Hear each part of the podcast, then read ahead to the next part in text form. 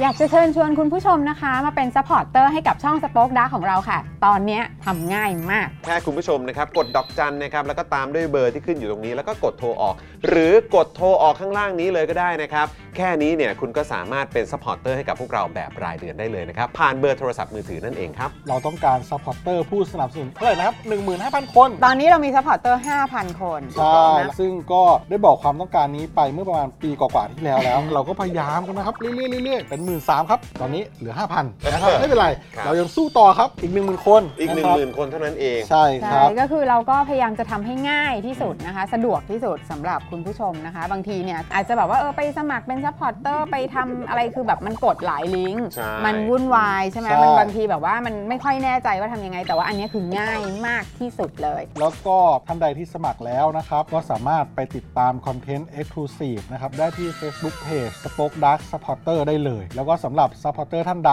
ที่เป็นผู้สนับสนุนอยู่แล้วทาง YouTube หรือ Facebook นะครับ ก็สามารถทักแชทเข้าไป บอกว่าเป็น Supporter อยู่แล้วอยากเข้ากลุ่มลับ Exclusive สำหรับผู้สนับสนุนเท่านั้นนะครับ รีบสมัคร แล้วก็รีบทักแชทกันไปได้เลยนะครับ มากันเยอะๆนะคะ อืมสมัครกันเลยครับผม อีก 1 0,000 คนจะถึงเป้าแล้ว มาสนับสนุนพวกเรากัน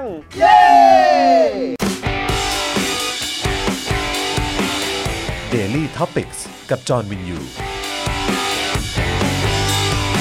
สวัสดีครับ คุณผู้ชมครับต้อนรับทุกท่านนะครับ เข้าสู่ Daily Topics Exclusive ของเราประจำวันนี้นะครับนะฮะอยู่กับผม จอห์นวินยูนะครับแหม่นะฮะเอาละครับคุณผู้ชมวันนี้มาอยู่ใกล้ชิดกันนะครับ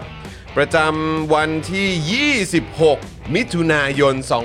2566 นะครับ คุณผู้ชมครับนะฮะวันนี้เราอยู่ด้วยกันแล้วก็มาร่วมพูดคุยกันนะครับ วันนี้ผมไม่ได้มาคนเดียวนะครับ แน่นอนครับวันนี้เป็นรายการของเขาครับต้อนรับอาจารย์วินัยวงศ์สุรวัตรนะครับ สวัสดีครับ สวัสดีครับ สวัสดีครับ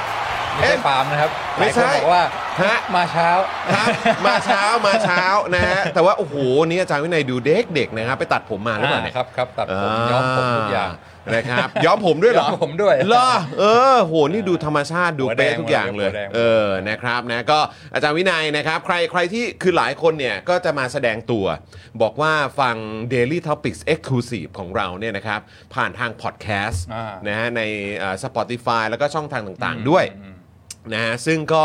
เอ่อหลาย ๆ คนเนี่ยก็จริง ๆ แล้วก็อยากจะบอกว่า เฮ้ย มาดูเป็นแบบเป็นคลิปวิดีโอก็ได้ มาดูใน YouTube ก็ได้ มาดูใน อ่า Facebook ก็ได้ อ่า นะ อ่า จะได้เห็นทรงผมใหม่อาจารย์วินัย ด้วย เออนะครับ แล้วก็มาดูลุคของอาจารย์วินัยหน่อยเป็นไง หลังจากลูกชายนะครับนะฮะลืมตามองโลกเนี่ย อาจารย์วินัยอ่าดูเป็นแพนด้าหรือเปล่าเออแต่นี่เขาดูเขาดูเฟรชมากเลยนะครับคุณผู้ชมเออ เดี๋ยวนี้ ะคบ ร่างกายเริ่มปรับตัวได้แล้ว ปรับตัวได้แล้ว น นะ อน ครับ คืนละสามสี่ชั่วโมงนี่ก็โอ้สดชื่นแล้ว เออโอเคแล้ว แฮปปี้แล้ว ถือว่าสวรรค์ อ่าสวรรค์ เออนะครับเอานะเอ่อชีวิตคนเรา การเป็นพ่อมันต้องมีสักครั้งครับ อ่า เออมันต้องมีสักช่วงหนึ่งนะครับนะเอนจอยมันหน่อย ใครๆก็บอกแป๊บเดียวไหม เออใช่จริงจริงจริงจริงจริงแป๊บเดียวมันจะผ่านไปเร็วมากครับนะแต่ไอ้ช่วงเวลาที่เราใช้เวลาอยู่กับเขาเนี่ยแหละ มันอาจมันอาจจะบางทีโอ้ยทำไมลูก นอนสิลูก เออนะครับอ่ะโอเคนะครับคุณผู้ชมครับนอกจากจะอยู่กับเราสองคนแล้วนะครับดูแลการไลฟ์แล้วก็ร่วมจัดรายการเรานะครับอาจารย์แบงค์มองบนถอนในใจไปพลางๆนั่นเองนะครับ สวัสดีครับ สวัสดีอาจารย์แบงค์ด้วยนะครับ สวัสดีคุณร้ายกาดด้วยนะครับแหมมาแสดงตัวว่าเป็นเมมเบอร์มา 12 บวกแล้วนะนะครับนะคุณเล่นกับแมวส้มนะครับ นะเป็นเอ่อเมมเบอร์ใหม่ของเราด้วย สวัสดีนะครับนะก่อนหน้านั้นมีอีกใช่ไหมฮะอาจารย์แบงค์ผมไม่แน่ใจเออนะครับอาจจะเป็นช่วงก่อนที่เราจะเข้ารายการกันนะครับคุณคริสวิสนะครับสวัสดีครับ คุณศาสิพงศ์คุณคุ้มเพชรหรือเปล่าผมไม่แน่ใจ คุณทีเอ่อ TNS นะครับ คุณธนกิจ คุณซับใจสาม ซับใจสาม ซับใจสามเออนะครับ สวัสดีครับ ซัพพอร์เตอร์ใจสามรายงานตัวจากเชียงใหม่ อีบอมเบ้ เออครับผม สวัสดีครับ มาแบบจัดเต็มจริง ๆ เลย โอ้ย สุดยอด เออ นะครับ คุณนันทวุฒิหรือเปล่าครับ สวัสดีนะครับนะฮะบอกว่าวันนี้มาเร็วจังครับนะฮะวันนี้ Daily Topics Exclusive นะครับเราจะมา ร่วมพูดคุยกับอาจารย์วินัยวงศ์สุรวัตรกันนะครับคุณผู้ชมใครที่มาแล้วแสดงตัวกัน คอมเมนต์กันนะครับแล้วก็เอ่อมาอย่าลืมกดไลค์กดแชร์กันด้วยนะครับคุณเอ่อชนชนันพัฒน์นะครับบอกว่าวันนี้มาเร็วจังก็ย้ำอีกครั้งครับ จันเว้นจันครับ จันเว้นจันนะครับนะฮะตอน 10บโมงครึ่งนะครับเราจะมาอยู่กับอาจารย์วินัยวงศ์สุรวัตรกัน กันด้วยนะครับนะฮะ แผนก็แผนแผนกล้องมาทุกคน เออก ะ ฮะ ว่าจะเจอปาล์ม เอ้ย ไม่ใช่ อันนี้แบบว่าคืออ่าก็ก็คือต้องยินดีด้วย เพราะว่าจริง ๆ แล้วก็มีเมมเบอร์ใหม่ อ่าอ่ามี มีแฟนรายการหน้าใหม่ อ่าน นะครับเพิ่มเติมขึ้นมาด้วย อ่า ในช่วงที่ผ่านมาหลาย ๆ คนอาจจะแบบว่า เฮ้ย มีรายการเช้าด้วยเหรอเนี่ย อ่า อะไรอย่างเงี้ยก็ต้องอัปเดตหน่อยอาจารย์ อ่า อ อ๋อเดี๋ยวต้อง นะครับ ต้องขอถื ฝากเนื้อกโอาส ฝากตัวหน่อยสิ อ่ ฝากเนื้อฝากตัว เนื้อ คุณ ฝาก ผู้ชม ตัวนะครับ เออครับ อ่า ผม จันเว้นจันทร์นะครับ ครั ต บ อนช่วงเช้าๆก็มาฟังกันได้ เออเราเราเราเราจะคุยกันประเด็นประมาณไหนบ้างครับอาจารย์วินัย อ่ส่ เป็ วน ใญ่ การหยอดไว้ จะ เป็นการหยอดไว้ า เออฮะ แบบว่าไม่เผ็ดร้อนมากอ่าเป็นการริฟไปเรื่อยๆนะครับมีอ่าฟุตบอลใช่ไหมครับ ครับ อ่า ครับ มีเรื่องกีฬา ครับ มีเรื่องอ่าประวัติศาสตร์ มีเรื่อง เศรษฐศาสตร์ เศรษฐศาสตร์ อ่า อ่า ครับผมเออ เอ่อเข้าวิชาการจิตวิทยาโน่นนี่ อ่าเราเราเราไปได้หมดทุกเรื่อง อ่าน นะครับ ใช่ แต่ว่า ใช่ แหมจะใช้คำว่าดริฟต์มันจะเหมาะกับรายการเราในช่วงนี้เหรอครับ ผมคิดว่าเราน่าจะเรียกว่าเป็น road trip ไหม อ่า road trip เออ ดี นะ มากดีมาก พา ดีมาก พาไปเป็น road trip ดี เนาะ มาก เอ ดี อ มาก นะครับ แวะตามไซต์ต่างๆ แวะแวะแวะดูกันไปนะครับ พาคุณผู้ชมนะครับนะฮะไปผจญภัยกันนะครับนะฮะกันไปยาวๆ แบบสบายๆ ตามสไตล์ของอาจารย์วินัยนั่นเองนะครับ ต้องถือโอกาสขอบคุณอ่าผู้ฟังจากอ่าประเทศเยอรมนีใช่ไหมครับ อ่าครับผม อ่าส่งอ่า คุณสุพันนี คุณสุพันนีนะครับ อ่าครับ อ่าต้อง ผม ขอ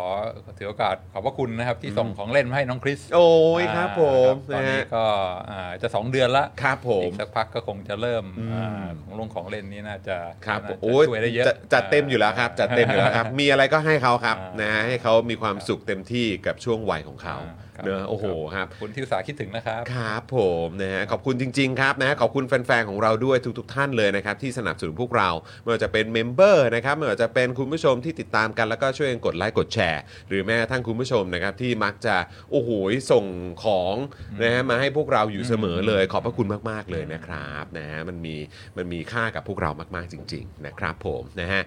คุณซองนะครับบอกว่าตอนเย็นมาอีกไหมครับ ตอนเย็นมาอีกครับนะฮะตอนเย็นเดี๋ยวเจอกับเอ่อผมคุณปาล์มนะครับแล้วก็วันนี้แขกของเราก็คือคุณหญิงสุดารัตน์นะครับ เดี๋ยวจะมาร่วมพูดคุยด้วย โอ้ นะครับพรุ่งนี้เป็นครูใหญ่ โอ้โห ครูใหญ่อัธพลนะครับนะเดี๋ยวติดตามกันได้นะครับคุณแพมบอกว่ายินดีด้วยกับพี่บิวมุกควายด้วยครับ วิวาเรียบร้อยแล้วอ่า เห็ ใช่ นรูปอยู่เมื่อวานน่ารักมาก ใช่มวลเสาร์มวลเสาร์ที่ผ่านมานะครับ เริ่มทยอยลงรูปกันเมื่อวานนี้นะครับ ตอนอ่าโอเค คุณทวัฒภูมิ สวัสดีครับ คุณ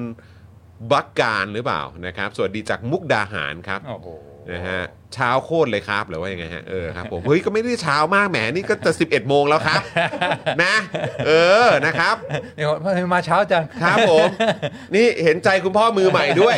นี่ถ้า 10บโมงครึ่งโอ้โหมาแต่เช้าเลยนี่ โอ้โห นี่ที่เขาเจอเจอลูกแบบว่าเอ่อตั้งแต่เช้าตรู่นี่เป็นขนาดไหนครับเนี่ยเออนะครับ เย็นนี้แม่หน่อยก็มาครับ อ่าใช่ครับผมนะฮะ น่าดูมากนะครับ น่า ช่วงนี้ ดูน่าดู โอ้โห นะครับ แขกรับเชิญแต่ละวันนี่แบบว่า เย็นนี้เดือดเดือด น่าดู นะค มา รั ก บ อ่า นะฮะแล้วก็เดี๋ยววันพฤหัสบดีนี้นะครับ ก็คอนเฟิร์มมาอีกท่านนะครับ ก็คือเอ่ออาจารย์เข็มทอง โอ้โห นะครับนะก็จะมานั่งอยู่ในสตูดิโอของเราด้วยนะครับ แต่ว่าของเอ่อคุณหญิงสุดารัตน์เนี่ยช่วงเย็นก็คือ 5 โมงใช่ไหมครับเอ่อพรุ่งนี้ครูใหญ่ก็ 5 โมงนะครับ ส่วนวันพฤหัสเนี่ยก็จะเป็นครูใหญ่เอ่อเอ่อผู้เอ่ออาจารย์เข็มทองโทษทีก็จะเป็นตอนบ่ายโมงนะครับนะฮะเพราะฉะนั้นก็น่าจะได้เจอกันหลากหลายช่วงเวลา วันพฤหัสมาเร็วนะครับ ใช่พฤหัสศุกร์นะครับ เรามาบ่ายโมงนะครับ คุณผู้ชมนะฮะ สวัสดีคุณเอ่อคุณเอมหรือเปล่าผมไม่แน่ใจบอกว่าสารพีเชียงใหม่ครับนะฮะสวัสดีทุกท่านเลยนะครับ ย้ำอีกครั้งนะครับ กดไลค์กดแชร์กันด้วยนะครับ แล้วก็วอร์มช่องคอมเมนต์นะครับ ด้วยการปรบมือต้อนรับอาจารย์วินัยด้วยละกันนะครับ กดแปะรัวๆเข้ามาเลยนะครับ คุณผู้ชมครับ นะฮะวันนี้นะครับเดี๋ยวอาจารย์วินัยนะครับจะมาร่วมพูดคุยกันเดี๋ยวอ่านหัวข้อให้คุณผู้ชมฟังว่าเราจะมาคุยเรื่องอะไรกันนะครับอาจารย์วินัยพาเรามาแต่ละทีเนี่ยนะครับพาไปโรดทริปกันเนี่ยนะครับ นะฮะก็จะไปหลากหลายประเด็นหลากหลายเรื่องราวนะครับตะเอ่อเขาเรียกว่าแตะหลายเอ่อหลายเขาเรียกว่าอะไร นะหลายแนวคิดนะครับหลายคำถามหลายหลักการนะครับวันจันทร์นะครับอยากจะชวนจอและคุณผู้ชมนะครับคุยเรื่องเศรษฐศาสตร์การโกงครับ อ่า วันนี้เราจะมาคุยกันเรื่องเศรษฐศาสตร์การโกงกันนะครับคุณผู้ชม และเทคนิคการเฟ้นหาคนเก่งคนดีครับโอ้โหอันนี้เป็นคำที่เรานี่ก็แบบเอ่อมักจะต้องตั้งคำถามกันอยู่เสมอนะครับ แต่วันนี้อาจารย์วินัยจะมาอธิบายให้ฟัง ว่ามันมันต้องอะไรยังไงนะครับ เทคนิคการเฟ้นหาคนเก่งคนดีมาทำงาน ผ่านกรณีศึกษาเรื่องระบบเจ้าภาษีนายอากรนะครับ อ่าอ่า น่า าสนใจมาก อ่า อันนี้อันนี้เอ่อมีส่วนเกี่ยวข้องกับหนังสือเล่มใหม่ด้วยหรือเปล่าฮะ ครับครับอันนี้เป็นบทที่สองนะครับ อ่าอันนี้เป็นบทที่สอง าคราวที่ นะครับ แล้วเราคุยกันเรื่องเรื่องทุเรียนใช่ไหมอ่า ครับผม ตอนจำได้ไหมคราวที่แล้วเรา ครับ คุยเรื่องอะไรนะไอ external cost ใช่ ไหมว่า ครับผม บางทีเราทำอะไรแล้วมันไปกระทบคนอื่น อ่า ทำให้ ครับผม อ่าคนรอบข้างที่ไม่รู้อินโนอินเหน่ได้รั ครับ บอ่าได้รับผลกระทบได้รับความเดือดร้อน เพ ครั ราะ บ ฉะนั้ ผ น ม ก็ต้องอ่านักเศรษฐศาสตร์ก็ต้องคิดเรื่องนี้ด้วย อ่า บางทีอะไร ครับ ที่ ผม มันทำให้มีอ่า external cost มากๆก็ต้องอ่าต้องต้องต้อง tax ต้องเก็บภาษี ครั เพื่ บ อว่าให้อ่าคนคนไม่รู้อินเนอินโนอินเนเนี่ยไม่ต้องต้องเดือดร้อนมากเกินไป อืม อ่านี่ก็คือบทบทที่หนึ่ง ครับ นะครับก็เล่าผ่านเรื่องทุเรียนนะฮะแล้วก็อีกอย่างคือการอะไรนะ ใช้ยาปฏิชีวนะ ค โด รับ ยไม่อ่าไม่ไม่รับผิดชอบอัน ค นี้ รับ ก็ก่อให้เกิดผล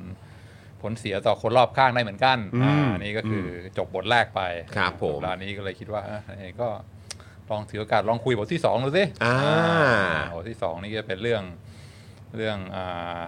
อ่าระบบเจ้าภาษีนายากร ครับ นะ ผม อาตอนสมัยอ่าต้นกรุงรัตนโกสินทร์ ครับ แล้วก็จะเอามาผูกกับเรื่องอย่างที่ว่านะครับว่าอ่าเศรษฐศาสตร์การโกงอ่า ครับ การอ่าทำยังไงถึงจะลดการโกงได้ อืม อ่าการหาคนมาทำงานให้เราเพื่ออ่าให้ได้ประสิทธิภาพเต็มที่เนี่ยต้องต้องประมาณไหน ครับผมนะฮะแล้วแล้วเอ่อในในในในพาร์ทของเออหนังสือของอาจารย์วินัยเนี่ยที่เราได้มีการโปรโมทกันไปตอนคราวก่อนเนี่ย อืม คือเริ่มมีให้สั่งกันได้แล้ว อ่า ใช่ไหมครับ รู้สึกว่ายังต้องสั่งจากสำนักสำนักพิมพ์อยู่นะ แต่จาก ตอ สำนักพิมพ์นะ แต่ว่าเดี๋ยวต่อไปเนี่ยก็น่าจะแบบว่าสามารถสั่งกันได้แบบเอ่อกว้างขวางกันมากยิ่งขึ้นด้วยนะครับ เพราะฉะนั้นเดี๋ยวเราคอยมาติดตามกันนะครับ คุณผู้ชมนะฮะเอ่อหนังสือมาแบบเต็มๆ อยู่ในมือพวกเรากันแล้วเอ่อทุกท่านสามารถเอ่อไปจับจองกันได้โดยทั่วไปเนี่ยนะครับเดี๋ยวเราจะมารีวิวกัน เดี๋ยวเราจะมาพูดคุยกันนะครับเดี๋ยวเราก็จะได้มาคุยกันในรายการกันแบบเต็มที่ด้วยนะครับนะฮะอ่ะแต่ว่าวันนี้นะครับเราจะมาพูดถึงเศรษฐศาสตร์การโกงกัน อ่า นะครับแล้วก็การหาคนดีคนเก่งอะไรต่างๆ อ่าน นะครับผ่านระบบภาษี อ่าน นะครับ ซึ่งก็เอ้ยเราก็แบบมันมันไปเชื่อมโยงกันยังไงครับเนี่ยเออมันแบบเราเราประเด็นแบบนี้เราต้องสตาร์ทกันตรงไหนครับเนี่ย อ่า อืม ก็อืมย้อนกลับไปสมัยอ่าอ่ารัชกาลที่ 4 นะครับ ครับ อ่าปี 2000อ่าพศ2400นะครัอ่า2400บ 2400 ก็อ่ามีเรื่องน่าสนใจบันทึกอยู่ในพงศาวดาร ครับ ที่ว่าอืมอ่าอ่าสมเด็จพระจอมเกล้าเจ้าอยู่หัวรัชกาลที่ 4 นะครับ ก็อ่ามีเรื่องมีเรื่องอ่าลำคาญใจนิดหน่อย ครับ ที่ไม่ค่อยสบายใจได้ ครับ บันทึกเอาไว้บอกว่ามีอ่าอ่าอ่าเสนาธิการกรมนา ครับ อ่าชื่ออ่าพระยาพลเทพก็คือ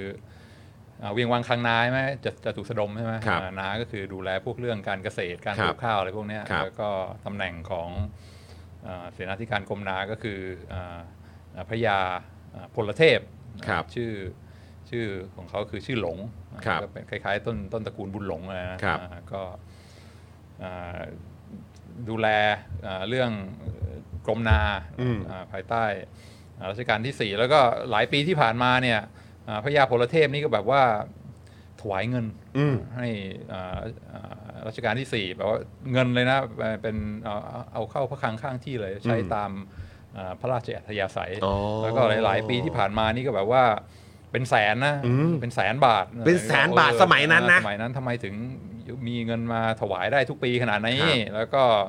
กลัวเอ่อรอสี่ท่านก็กลัวว่าจะมีเสียงซุบซิบนินทาว่าเฮ้ยมันถูกต้องเหมาะสมหรือเปล่าอะไรว่าทำไมถึงเอ่อเอาเงินจากเอ่อภาษีเอ่อค่านาอะไรพวกเนี้ยมามาถวายให้ให้ในหลวงใช้ ให้ให้พระเจ้าแผ่นดินเลยนะ เจ้าแผ่นดินใช้อะไรเงี้ย คบ ก็ เดี๋ยวเดี๋ยวก่อนนะฮะหนึ่งแสนเนี่ยเอ้ยเป็นหลักแสนเนี่ย เป็นหลั ใช้ ก คำนี้ แสน ใช้คำว่าหลักแสนเนี่ย ใช่ อันนี้คือหลักแสนคือคือหมายถึงว่าคิดเป็นจำนวนเงินตามปัจจุบันหรือว่าคือ โโห คือเป็น งิสมัยนั้นเลย เงินสมัยนั้น อ่า หลักแสน เลย หลักแสน ครับ เลยแหละครับ ครับ อื้อหือ ครับ ถ้าคิดเป็นสมัยนี้ก็คงก็ เยอะม หลายล้าน เย อ่ะ อะมากเยอะมาก ใช่ไหมครับก็ต้องเยอะอยู่ ครับ อืม ครับ ครับผม ก็อย่างว่าพออ่าต้นรัตนโกสินทร์นี่พอเศรษฐกิจอ่าเริ่มมีความสงบใช่ไหมครับ อืม อ่าเศรษฐกิจก็เริ่มเติบโตแล้วก็ อ่า การเอ่อการเกษตรอะไรก็เริ่มเฟื่องฟู ครับ เพราะฉะนั้นถ้าอ่าเก็บภาษีค่านาค่าอะไรพวกนี้มันก็มันก็เก็บได้เป็นกอบเป็นกำ ครับผม ก็เลยอ่าก็เก็บได้เยอะ อืม แล้วก็เอาเงินมาถวายให้ให้ให้ให้ในหลวงเลย อืม เป็นเป็นจำนวนมากในหลวงก็บอกว่าประกาศเลยนะบอกว่า ต่อจากนี้ถ้าใครมาร้องเรียนเรื่องอะไรเนี่ยที่ พระยาโพลเทพเอาเงินมาถวายว่ามาทำอะไรไม่เหมาะสมเนี่ยจะจะจะไม่รับฟังแล้วนะ อืม คือคือจะไม่รับข้อร้องเรียนอะไรเกี่ยวกับเรื่องการที่พระยาโพลเทพเอาเงินมามามาถวายทำไม ก็เพราะพระยาโพลเทพนี่แบบเอ่อทำทำงานตามหน้าที่ได้ครบถ้วนทุกประการ อืม เอ่อคือเอ่อกรมนาก็มีหน้าที่เอ่อเอ่อรวบรวมข้าวใส่ไว้ในพระคลังใช่ไหม ครับ เผื่อจะต้องไปทำศึกสงครามอะไรจะได้มีข้าว ครับ เอ่อแล้วก็เอ่อมีหน้าที่ส่งเงินภาษี อืม ให้ให้ให้ให้ให้ทางราชการ อืม ก็เสนาธิการกรมนาที่ผ่านมาทุกคนก็แต่ละปีก็ส่งประมาณแบบ 8,000 9,000 บาทอะไรเงี้ย อืม เท่าที่เก็บได้พระยาโพลเทพนี่ทุกปีส่งปีละหมื่นหกคือเบิ้ล ครับ ของเออคนอื่นที่เคยส่งกันมา อื้อหือ คือธรรมดาเขาส่งกัน 8,000นี่ส่งหมื่นหก โอ้โห แล้วก็ข้าวก็เก็บมาครบไม่เคยขาดทุกปี ครับ แล้วก็หน้าที่อะไรต่างๆ ที่เสนาธิการกรมนาจะจะจะจะทำตามปกติอย่างเช่นแบบอ้าวเอาเงินไปบูรณะปฏิสังขรณ์วัดวาอารามอะไรพวกนี้ก็ทำแบบครบถ้วนเรียบร้อยทุกอย่าง อืมอืม เพราะฉะนั้นเงินที่เอามาถวายให้เอ่อในหลวงใช้ตามพระราชอัธยาศัยนี่ก็เป็นเงินที่เรียกว่ามันมันเกินเลยมาจากเอ่อเอ่อหน้าที่ความรับผิดชอบ อืม ก็คือบังเอิญเป็นคนที่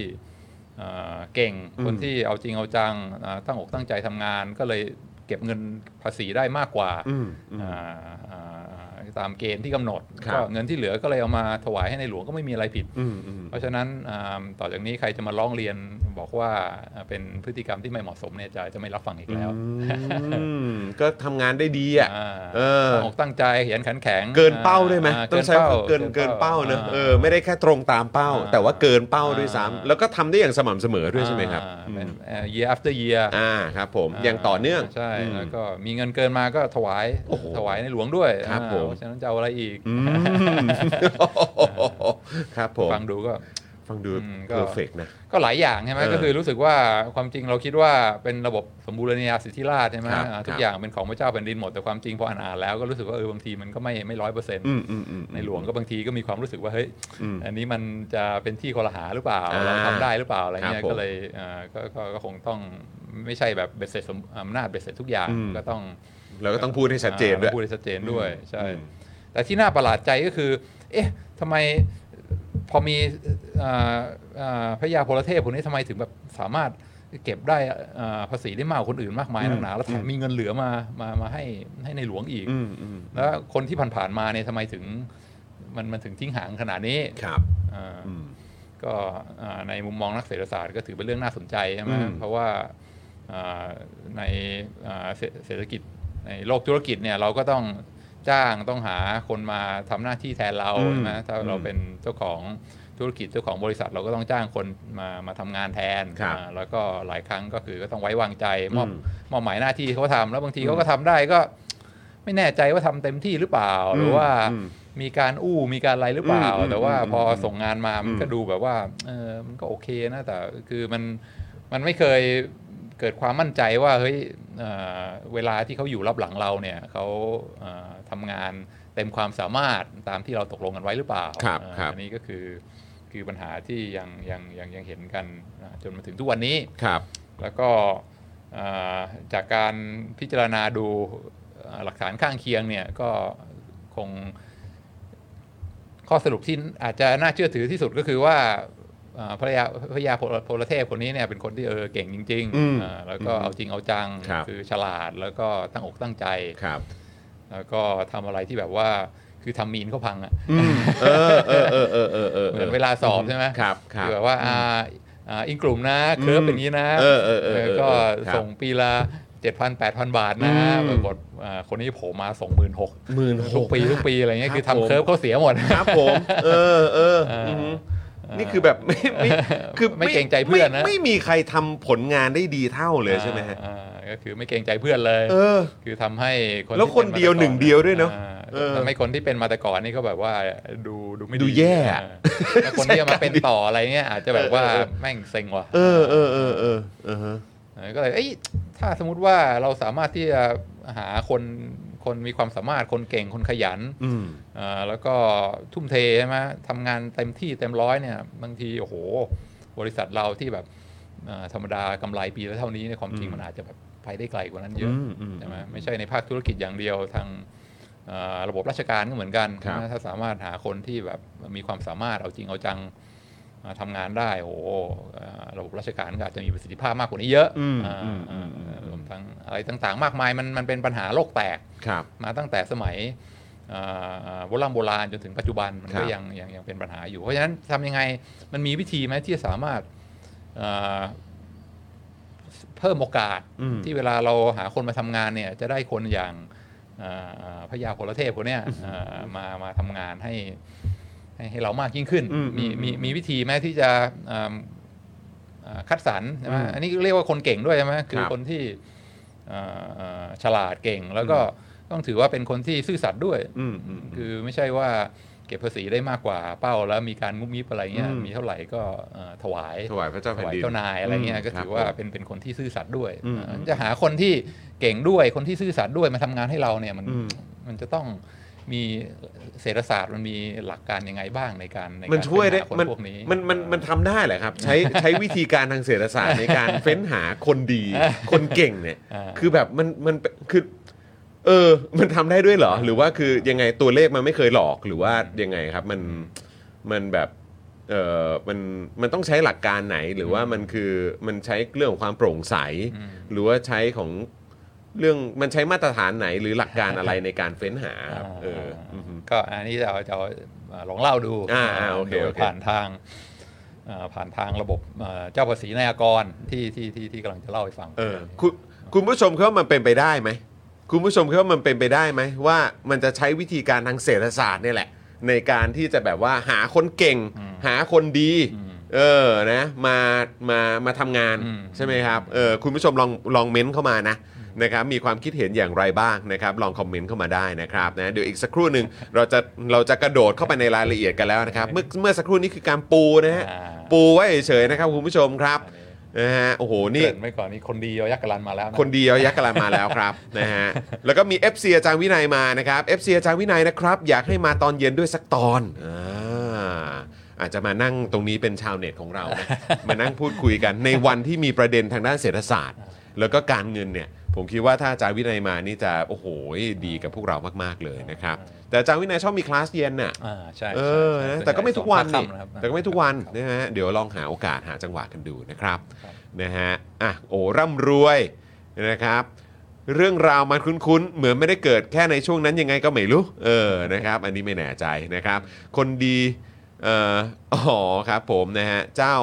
เจ้าภาษีนายอากร อ๋อครับผมนะฮะ เหมือน เหมือนเรา เรากำลังเรียนประวัติศาสตร์กันอยู่ใช่ไหมครับ นะฮะก็ก็สิ่งที่เราหยิบยกขึ้นมาพูดเนี่ยมันก็คือเป็นเป็นเหตุการณ์ที่เกิดขึ้นในช่วงต้นรัตนโกสินทร์ อ่า เมื่อสักครู่นี้นะครับ ก็คือสมัยรัชกาลที่ ครับ 4 นะครับนะฮะอ่ะโอเค คุณผู้ชม ลองคอมเมนต์เข้ามาได้ คิดว่าวิธีการทางเศรษฐศาสตร์เนี่ยจะสามารถช่วยให้เราเฟ้นหาคนดีคนเก่ง มาทำงานได้หรือเปล่า เดี๋ยวลองมาฟังอาจารย์วินัยกันดูนะครับ แล้วคุณผมว่าคุณต้องว้าวเหมือนผมอะ่ะเดี๋ยวเดี๋ยวรอฟังกันดูครับ ครับก็อ่าลองลองคิดดูด้วยว่าจริงหรือเปล่าที่บอก อืม ว่ามันมีคนคนเก่งคนดี เพียงแต่ว่าเราต้องหาคนเก่งคนดีมามาอ่าอ่าอยู่ในตำแหน่งที่ที่มีมีอำนาจอ่าอันนี้ใช่หรือเปล่าคือคือมัน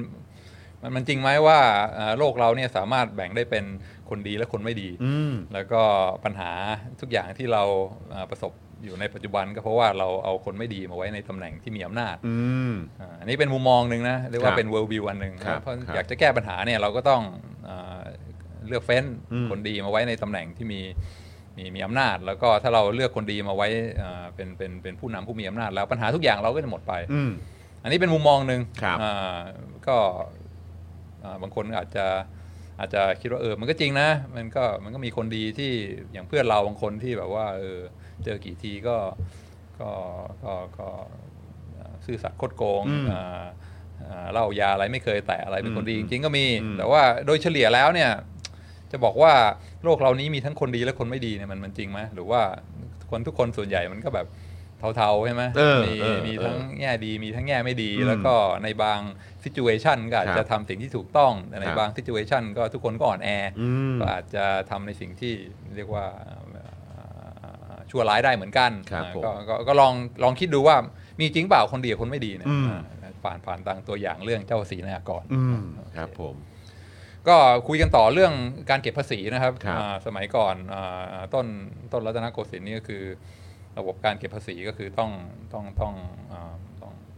ทางอ่าทางการก็ต้องอาศัยมือไม้ต้องต้องมีคนไปคอยเก็บภาษีให้ บางทีถ้าสมมติว่าอ่าเป็นอ่าหัวเมืองที่มันไกลออกไปเงี้ยก็ต้องอาศัยให้ให้เจ้าเมืองอ่าเป็นเป็นคนเก็บภาษีแล้วก็ ส่งขึ้นมา เข้ ส่วนกลาง อ่ใช่ส่วนกลาง ค ก็ รับ อย่างว่าถ้าส่งใครไปอ่าเป็นอ่าอ่าเป็นเป็นเป็นเจ้าเมืองเนี่ยก็ก็ก็กินเมืองนะเพราะฉะนั้นก็ไม่ใช่ว่าเก็บเท่าไหร่ก็ต้องส่งมาหมด ก็อาจจะถ้าเก็บได้ร้อยก็ส่งเข้ามาอ่าที่ส่วนกลาง 50%ตัวเองก็เก็บไว้ 50%อะไรเงี้ย อืม อ่า เพื่ออ่าก็ก็ต้องมีค่าใช้จ่ายอะไรของของของหัวเมืองใช่ไหม ครับ ชั้นนอกก็ก็เป็นอีกเป็นอีกตัวอย่างหนึ่งที่เวลา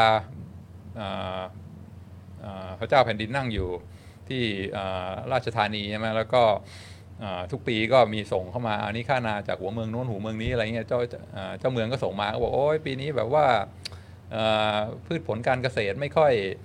ไม่ค่อยอุดมสมบูรณ์เท่าไหร่ อืม ก็เลยเก็บได้แค่นี้นะ อืม ต้องขอ ขอโทษด้วย ครับ อ่าปีหน้าถ้าเกิดว่าน้ำท่าอุดมสมบูรณ์ หรือว่าการเพาะปลูกมันอ่าสำเร็จกว่านี้ก็จะส่งมามากขึ้น อืม ปีนี้ไม่ได้แค่นี้จริงๆ ครับ อ่า ผม ซึ่ง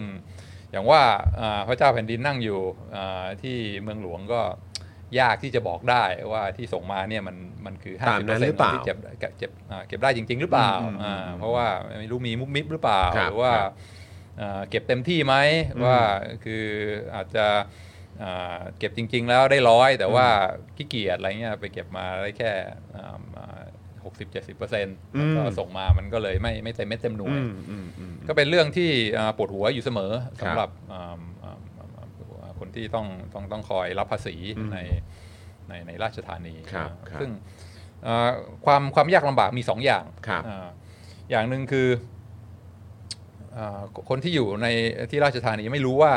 สถานการณ์จริง ๆ ตามตามหัวเมืองเนี่ยเป็นยังไงใช่ไหม อืม อ่าคือบางทีมัน เอ่อเจ้าเมืองเนี่ยก็รู้อยู่แล้ว เพราะว่าอยู่ที่นั่นแล้วก็คลีเอ่อ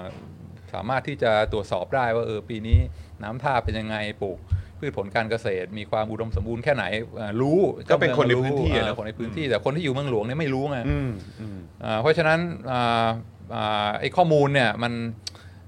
มันมันมันไม่เท่ากัน อืม อ่าเจ้าเมืองนี่มีข้อมูลเยอะ อืม ส่วนอ่าคนที่อยู่ที่ราชธานีนี่มี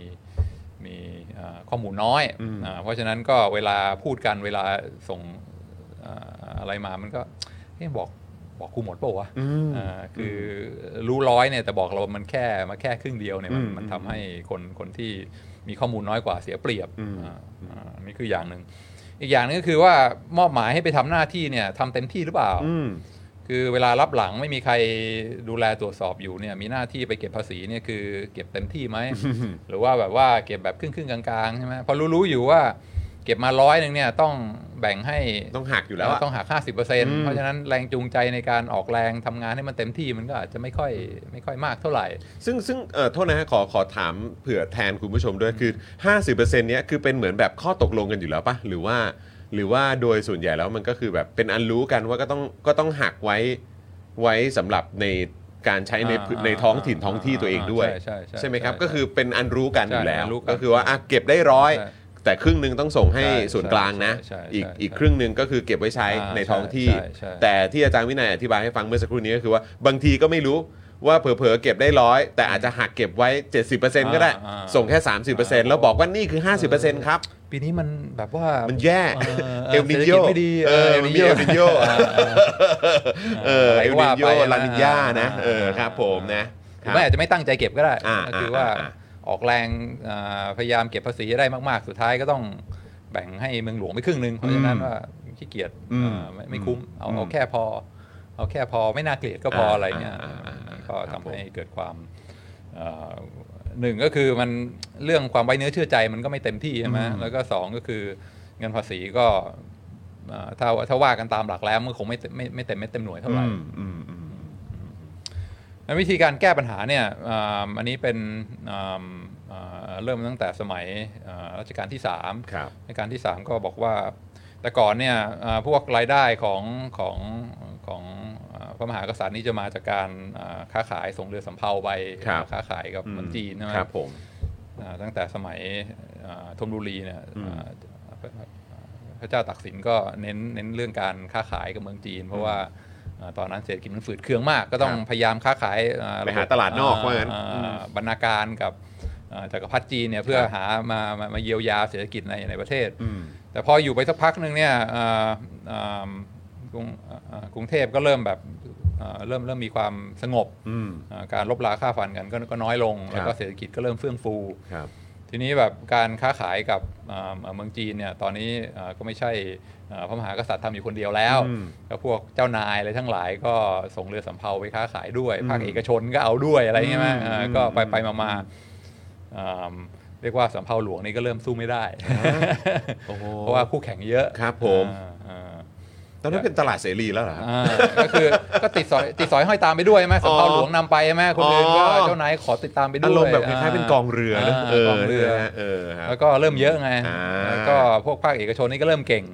เริ่มแบบฝีมืออา อ่าอ่า อ่าลวดลาย อ่า คือรอสามเนี่ย เขา น ต้องแข่งกันด้วยแหละเนอะ เออต้องแข่งกัน เออครับอืม รอสามตอนเป็นอ่าอ่าอ่ากรมหมื่นเจษฎาบดินทร์นี่ก็เป็นคือค้าขายเก่ง อืม อ่าทำกำไรทำอะไรของตัวเองได้เยอะ ครับ แต่พอถึงเวลาคู่แข่งมันเริ่มเยอะเนี่ย อืม สำเภาหลวงมันแบบเริ่มกำไรไม่ค่อยพออ่ะ ครับ แล้วก็ค่าใช้จ่ายมันก็เริ่มสูงใช่ไหม ครับ ก็เลยว่าสงสัยจะอาศัยเอ่อการค้าค้าสำเภามาเป็นรายได้หลักของของของของเอ่อพระมหากษัตริย์นี่คงไม่ได้แล้ว อืม อสามก็เลยมองว่าก็จะไปแข่งกันทำไมใช่ไหมก็ ครับ ปล่อยภาคเอ่อเอกชนเขาไปค้าขายก็ก็ดีแล้วก็เอ่อสำเภาหลวงก็ไม่ต้องไปไปแข่งกับเขาแต่ว่าตอนเนี้ย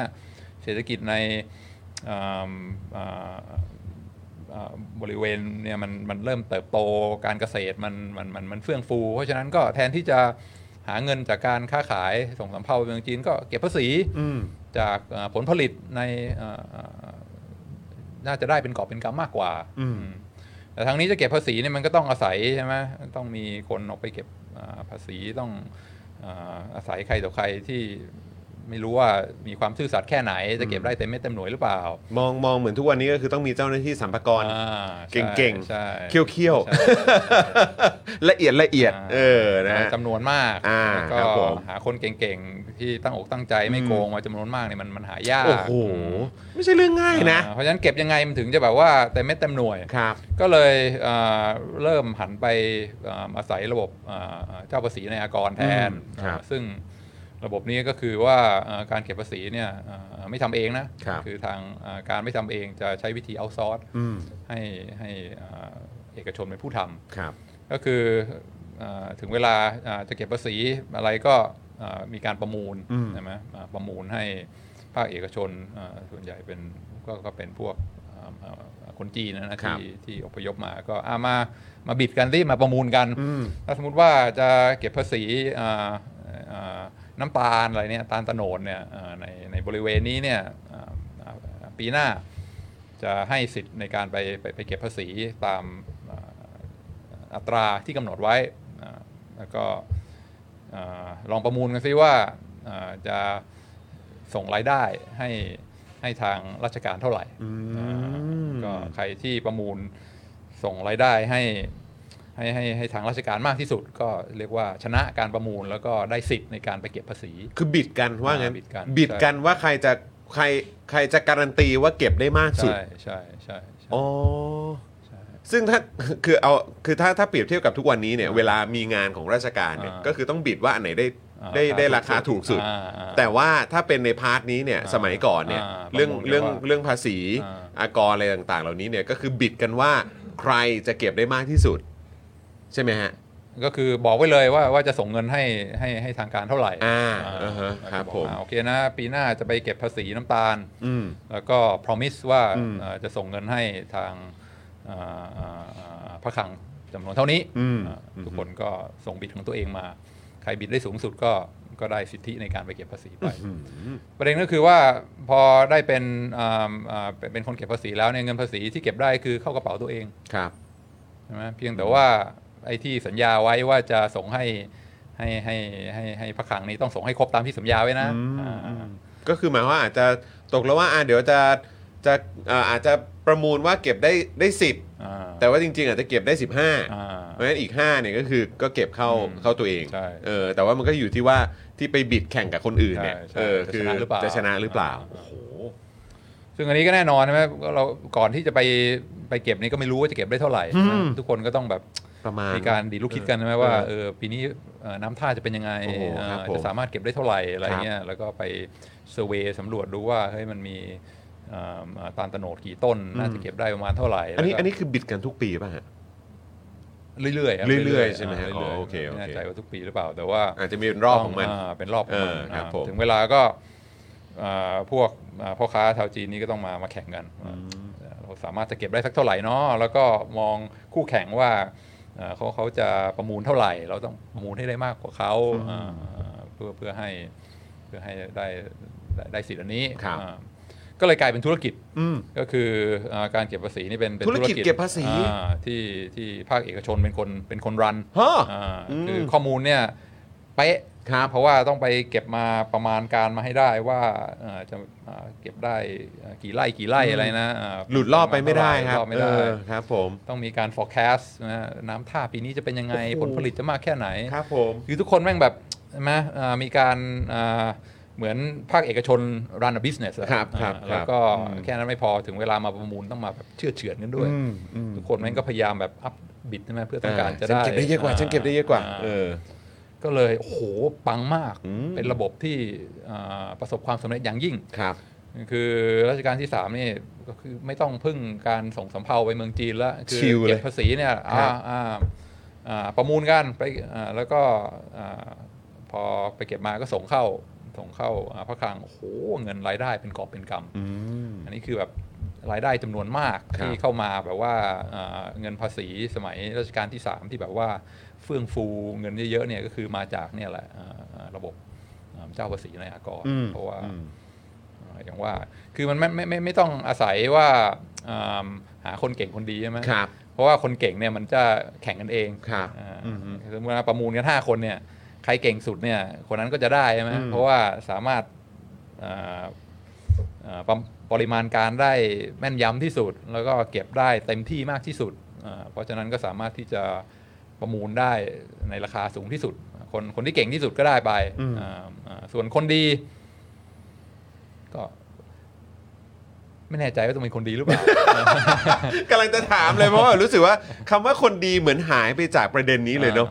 อ่พราะ เออว่าเพราะดูดูอันนี้สปอตไลท์จะไปที่คนเก่งมากกว่า เพราะว่าถึงเวลาพอ ใครเก่งสุดอะ าพอประมูลได้แล้วเนี่ยมันก็มันก็โดนมัดมืออยู่แล้วว่าต้องส่งเท่านี้ อ่าอ่าอ่า ใช่ไหม อ่าอ่า เพราะฉะนั้นก็รู้อยู่แล้วว่าอ่าอ่าสิ้นปีต้องส่งให้ให้ทางการจำนวนเท่านี้ ครับ เพราะฉะนั้นอ่าเงินที่เหลือเนี่ยเราก็ได้เองหมด เออ เพราะฉะนั้นการจะมานั่งอู้นั่งขี้เกียจอ่าไม่ไม่ออกแรงอ่าอ่าทำางานอย่างเต็มที่คงไม่มี อืม เพราะมันเหมือนเป็นเป็นเป็นรายได้ของเราเองเป็น ครับ เป็น business ของเราเองใช่ ค ไห รั ม บ เพราะฉะนั้นก็แน่นอนเรื่องความขยันเรื่องความเต็มที่ร้อยเปอร์เซ็นต์เนี่ยก็ไม่อ่าอ่าไม่ไม่ไม่ต้องกลัว อืม ความขยันความอะไรก็เต็มที่เรื่องข้อมูลก็ไม่จำเป็นต้องรายงานให้ให้ให้ให้พระเจ้าแผ่นดินทราบก็ได้ รู้อยู่กับใจว่าปีเนี้ยน่าจะอุดมสมบูรณ์ อืม เพราะฉะนั้นเวลาอ่าประมูลนี้ก็ต้องประมูลราคาสูง อืม ๆเพื่อไม่ให้โดนอ่าคนอื่นอ่าอ่าแย่งสัมปทานไป แต่มันก็เคลียร์ใช่ไหมครับมันก็เคลียร์ก็คือว่าในข้อตกลงตอนต้นประมูลได้สูงสุดก็คือตกลงไว้ว่า100เนี่ยก็คือว่าจะต้องได้ 100 ยังไง 100 นี้ต้องไปถึงราชธานี อืมอืม ใช่ไหมฮะส่วนมันจะเกินมาเท่าไหร่หรือยังไงก็ตาม คือเกินยิ่งมากยิ่งดี ยิ่งยิ่งอ่าใช่ แต่ว่าก็คือก็ตามตกลงไว้ อ่า ก็คือ 100 ก็คือแบบว่ามัน อืม เราก็ก็ก็ไม่ได้ทำอะไรที่ที่มันผิดข้อ ใช่ ตกลง ใช่ใช่ ซึ่งถ้าทำไม่ได้ ก็ต้องสมมุติได้ 90 ก็ต้องโปะ ขาดขาดทุน ก็ต้องปก เข้า ใช่ไหม เนื้ ฮะก็ต้องเข้าเนื้อใช่ไหมครับ ซึ่งก็แบบว่าก็แต่ว่าตรงพานังคูต้องรับผิดชอบ าา อืม ใช่ใช่เพราะฉะนั้นโอ้โหเก็บได้เป็นกอบเป็นกำ ครับ ว่าความเรียกว่ากระตือรือร้นของภาคเอกชนใช่ไหม อืม ในการอ่าหาวิธีเอาไปเก็บภาษีให้ได้เต็มเม็ดเต็มหน่วยเนี่ยมัน อืม มันช่วยผลักดันให้แบบโอ้โหเงินที่เข้ามาในพระคลังเนี่ยมัน ครับ มันเยอะมาก เฟื่องฟูเฟื่องฟู เฟื่อง นะ มากอ่าอาจจะมีความกังวลนิดหน่อยก็คือว่าถ้าสมมติว่าอ่า ในข้อตกลงเนี่ยบอกว่าโอเคภาษีเนี่ยไปเก็บได้ในอัตรา 20%นะ อือฮึ แต่ว่าบางทีอ่าอาจจะมีแบบตุกติก เวลาไปเก็บกับ อ่าอ่าชาวสวนชาวบ้านจริงๆเนี่ยแทนที่จะเก็บ 20 บอกว่าเอ้ยความจริง 30%อะไรเงี้ย อืม ซึ่งอาจจะบางคนอาจจะกังวลว่าเกิดการขูดรีดใช่ไหม อ๋อ เพราะว่าไม่ใช่เจ้าหน้าที่ของรัฐแต่เป็นพ่อค้าอะไรเงี้คยรับผม อาจจะถือโอกาสไปขูดรีดเอารัดเอาเปรียบเอ่อเอ่อเอ่อประประชาชน ซึ่งอันนี้เป็นเป็นเรื่องที่อันตรายคือหนึ่งจะทำให้เกิดความแบบไม่พอใจใช่ไหม อืม เอ่อประสบนิกรก็เริ่มแบบอะไรวะเก็บภาษีโหดเหลือเกิน แล้วก็อีกอย่างหนึ่งคือถ้าสมมติว่าไปขูดรีดเขามากเกินไปเนี่ยบางทีอ่าอ่าอุตสาหกรรมหรือว่าการอ่าผลิตนี่ก็จะก็ก็จะเรียกว่าหายไปเลย อืม ก็คือโอ้โหเราจะมานั่งอ่าลงทุนอ่าอ่าอ่าอ่าผลิตน้ำตาลทำไมในเมื่อโดนเก็บภาษีโหดขนาดนี้ก็ก็เลิกทำดีกว่า อืม แล้วก็อยู่แบบอ่า subsistence พออยู่พอกินใช่ไหม อืม เพราะฉะนั้นถ้าเก็บภาษีมากเกินไปเนี่ยบางทีเอ่อธุรกิจที่กำลังรุ่งเรืองเนี่ยมันก็ ได้รับ มัผลนก ก็ ระทบ เลิก อืม ทำไปได้เหมือนกั คน รับ มันมันก็ยิ่งแย่ เพราะฉะนั้นมันต้องมีการควบคุมเอ่อไม่ให้พวกเอ่อคนที่ได้สัมปทานเนี่ยไปไปไปขูดรีดเอ่อชาวบ้านเขามากเกินไป ซึ่งอันนี้มันก็ในช่วงแรก ๆ สมัยรอสามนี่ก็ได้รับการการควบคุมค่อนข้างดี อืม เพราะว่าพวกเอ่อพ่อค้าชาวจีนที่เข้ามาประมูลมามามามามาประมูลสัมปทานเนี่ยก็เรียกว่ายังไม่ยังไม่เคี่ยวเท่าไหร่ อืมอืม แล้วก็พวกอ่าข้าราชการพวกเจ้าเมืองอะไรพวกเนี้ยที่ดูแลหัวเมืองอะไรทั้งหลายที่อ่าอ่าต้องไปเก็บภาษีเนี่ยเขาก็ยังแบบอ่าระแวง อืม อ่าพวกพวกอ่าคนเก็บภาษีพวกนี้เพราะฉะนั้นถ้ามีเรื่องอะไรอ่าอ่าทะเลาะเบาะแว้งมาระหว่างคนเก็บภาษีกับอ่าชาวบ้านเนี่ยแน่นอนเจ้าเมืองก็เข้าข้างชาวบ้าน อ่าครับ แล้ว ผม ก็อ่ายืนยันว่าเนี่ยคนจีนเนี่ยมามาขูดรีด เพราะฉะนั้นก็ต้องต้องคอยดูแลไม่ให้ไม่ให้อ่าขูดรีดมากเกินไป อืมอืม เพราะฉะนั้นระบบมันก็มีความสมดุลใช่ไหม อืม อ่าคนเก็บก็ตั้งใจเก็บ แล้วก็หาข้อมูลอย่างเต็มที่หาคนเก่งมีความสามารถที่สุดมาเก็บ ในขณะเดียวกันก็มีคนที่คอยมอนิเตอร์ อืม ไม่ให้อ่าอ่าเอารัดเอาเปรียบ ครับ ชาวบ้านมากเกินไป ครับ ระบบมันก็แบบโหเวิร์กดีมากอ่าอ่าเศรษฐกิจเฟื่องฟูมาก อืม สมัยรัชกาลที่สาม มันจะมันมันไม่ได้มีจะมีคำว่าแต่เข้ามาใช่ไหม คือฟังดูแล้วแบบ โอ้โห ว้าวอะไรอย่างเงี้ยเออแต่ว่ามันมันจะไม่มีคำว่าแต่เข้ามาใช่ไหม สักพักเอ่อทุกอย่างก็อันนี้จังนะครับ มันก็เอ่อเดี๋ยวเดี๋ยวมันตั้งอยู่มันก็ต้องอ่าดับไปอ่าแต่แต่ในช่วงที่มันเวิร์กเนี่ยมันเวิร์กมาก มันมันมันประสบความสำเร็จมากว่างั้นดีกว่า ซึ่งก็ค่อนข้างตอบโจทย์ใช่ไหมที่เราเริ่มคุยกันเนี่ยถ้าต้องการหาอ่าคนที่มีความสามารถอ่าเข้ามาทำงานให้เรา ก็คือแข่งกัน เพื่อให้ได้อ่า อืม ก็มันก็มีมันก็มีวิธีที่จะทำได้ อืม ใช่ไหมอย่างเช่นว่าก็แทนที่จะทำเองเนี่ยก็เอาซอสไปซะ อืม ก็คือให้เอ่อแทนที่จะเป็นแบบว่าอ่าผมจ้างคุณมาเงินเดือนเท่านี้ไปทำอันนี้นะ ก็คืออ้าวอ่ายกอ่าอ่าอ่าธุรกิจส่วนนี้ให้คุณนะ เป็นของคุณนะ เก็บได้เท่าไหร่ก็คุณก็รับไปเต็ม อืม ๆอ่าแล้วก็ถ้าถ้าคนเขารู้สึกมีความเป็นเจ้าของใช่ไหมเอาสัมปทานนี่เป็นของเรา ถ้ายิ่งเก็บได้มากเราก็ยิ่งได้เอ่อกำไรมากเนี่ยแน่นอนเรื่องอ่าอ่าความขยันตั้งอกตั้งใจก็มาเต็มที่ ครับ อ่า อันนี้ก็คือวิธีหนึ่งก็คือให้เขามีส่วนได้ส่วนเสีย ยิ่งทำได้ยิ่งทำได้มากเขาก็ได้ได้ได้ได้ค่าตอบแทนได้รางวัลมากด้วย อืม อ่าแล้วก็อ่านี่คือการเอาซอร์ส ครับ แต่ในเวลาเดียวกันก็ต้องมีการควบคุมอ่าเพื่อไม่ให้เกิดการเอารัดเอาเปรียบอ่าชาวบ้านมากเกินไป อืม มันก็ค่อนข้างตอบโจทย์ในการอ่าหาหาหาคนเก่งคนดีมาทำงานให้เรา อืม เอามาใช้ได้ไหมในปัจจุบัน เอามาใช้ได้ไหมในปัจจุบัน ในเรื่องของการแข่งขันอะไรเงี้ยเหรอครับ จริง ๆ ก็ก็มันมันก็คือสิ่งที่สิ่งที่เอ่อคล้ายๆ กับที่เราคุยกันเมื่อกี้ปะก็คือว่าเรื่องของการประมูลงานของภาครัฐ อืม อะไรต่างๆเหล่านี้เนี่ย อืม ก็คือ ใช่ ใช้ ใช่ ใช้วิธีการ ใช่ บิดการ ใช่ ประมูลกัน ใช่ใช่ เออฮะแล้วก็คือ ส แบ ร้า บ งให้มีการแข่งขันกั อ่าน ให้มีการแข่งขันก็ า คืออา ขอให้เราได้ของดี แต่ในราคาที่แบบว่าเอ่อแบบก็ช่วยกันเอ่อแข่งขันหน่อย อืม เออให้แบบว่าราคามันมันย่อมเยาวที่สุด อืม เออใช่ไหมฮะ อืม เพื่อจะได้ไม่ต้องไปรบกวนเงินในภาษี อืม ของประชาชน อืมอืม มากจนเกินไปอะไรอย่างเงี้ย อืม เอออ ม ก็คือวิธีการแบบนี้ อ่าอ่า มัน same ก็ idea ก็ก็คือเป็นไอเดียค ใช่ ล้ายๆกัน ใช่ เออ ใช่ เพียงแต่ว่าแบบพลิกพลิก ใช่ ทางกันหน่อย ใช่ เออ ใช่ใช่ ด้วยความที่ว่ามันเป็นเงินภาษีอากรของประชาชน ใใใ ใช่ไหมครับ ที่ต้องเอามาใช้ อืม ในโครงการต่างๆ เหล่านี้ ดีมากดีมากแล้วก็ในภาคเอกชนก็อ่าบางทีเวลาอ่าคุยกับนักเรียนเรื่องเรื่องกลยุทธ์องค์กรอะไรนี้ยก็ก็พูดเรื่องนี้เหมือนกัน คือไอ้ฟังก์ชันบางอย่างในองค์กรเนี่ยบางทีเราทำเองอ่ะมันก็ไม่ค่อยมีประสิทธิภาพเท่าไหร่หรอก อืม เพราะฉะนั้นอ่าเอาซอสที่คนอื่นทำเนี่ยบางทีมันอาจจะ มันอาจจะดีกว่า อืม นะอย่างเช่นเราเรามีธุรกิจเนี่ยเราโฟกัสเรื่องอ่าอ่าอ่าวิชาการนะฮะ อืม การการอ่าทำวิจัยการสอนหนังสืออะไรเงี้ยบางทีแบบไอทีมันก็เป็นเรื่องสำคัญใช่ไหม อืม แต่ว่าถ้าเราจะมีแผนกไอทีของเราเองเนี่ยบางทีมันก็ต้องก็ต้องจ้างคน อืม ต้องมาคอยตรวจสอบ อืม ดูแลตั้งอกตั้งใจทำงานหรือเปล่า ครับ แล้วก็อ่าต้นทุนมันจะถูกมันจะแพง เราก็ต้องบริหารจัดการเอง ซึ่งมันไม่ใช่อะไรที่เราโฟกัสใช่ไหม ครับ โฟกัสของเราคือเรื่องวิชาการเรื่อง ครับ การเอ่อเอ่อการสอนการเรียนการสอน เพราะฉะนั้นระบบ IT เนี่ยบางทีก็ก็เอาซอสให้คนข้างนอกเขาทำดีกว่า อืมอืมอืม การเอาซอสก็คือ เขา ว่า น่าจะเชี่ยวชาญกว่า อ่า อืม ก็คือไปดูในตลาดก็มีไอทีสปอร์เตอร์หลายรายหลายเจ้า อืม ก็อ่าเปิดให้ประมูล ใครที่สามารถอ่าประมูลได้ในราคาที่ถูกที่สุดเราก็อ่าเซ็นสัญญาจ้างเป็นเวลา 1 ปี 3 ปีอะไรก็ว่าไปอ่าอันนี้ก็แทนที่เราจะต้องมานั่งดูแลจัดการเองนะเราก็เอาซอสให้คนอื่น ดูแลจัดการ แล้วก็การแข่งขันที่ต้องมาประมูลราคากันเนี่ยมันก็จะทำให้เราได้ซัพพลายเออร์ที่เรียกว่ามีประสิทธิภาพมากที่สุด อืม อ่าเซฟต้นทุนเราด้วย แล้วก็อ่าได้คนคนมีความสามารถสามารถทำได้ด้วยต้นทุนต่ำมามามามาซัพพลายให้เราแทน อืมอืม ไม่ใช่แค่ไอทีอาจจะเป็นเรื่องอ่า security ใช่ไหม อ่าใช่ อ่าเรื่องรปภเข้ามาดูแลความปลอดภัย อันนี้ก็ก็เอาซอสให้ให้ให้ให้บริษัทที่เขาโฟกัสเรื่องนี้เป็นคนทำหรือว่าเรื่องอ่าดูแลความสะอาดแม่บ้าอ่านอะไรพวกเนี้ย ใช่ ก็ ใช่ ก็เอาซอสไป ครับผม อ่าก็คืออ่าเราก็ไม่ต้องมาควบคุม ไม่ต้องมาอ่า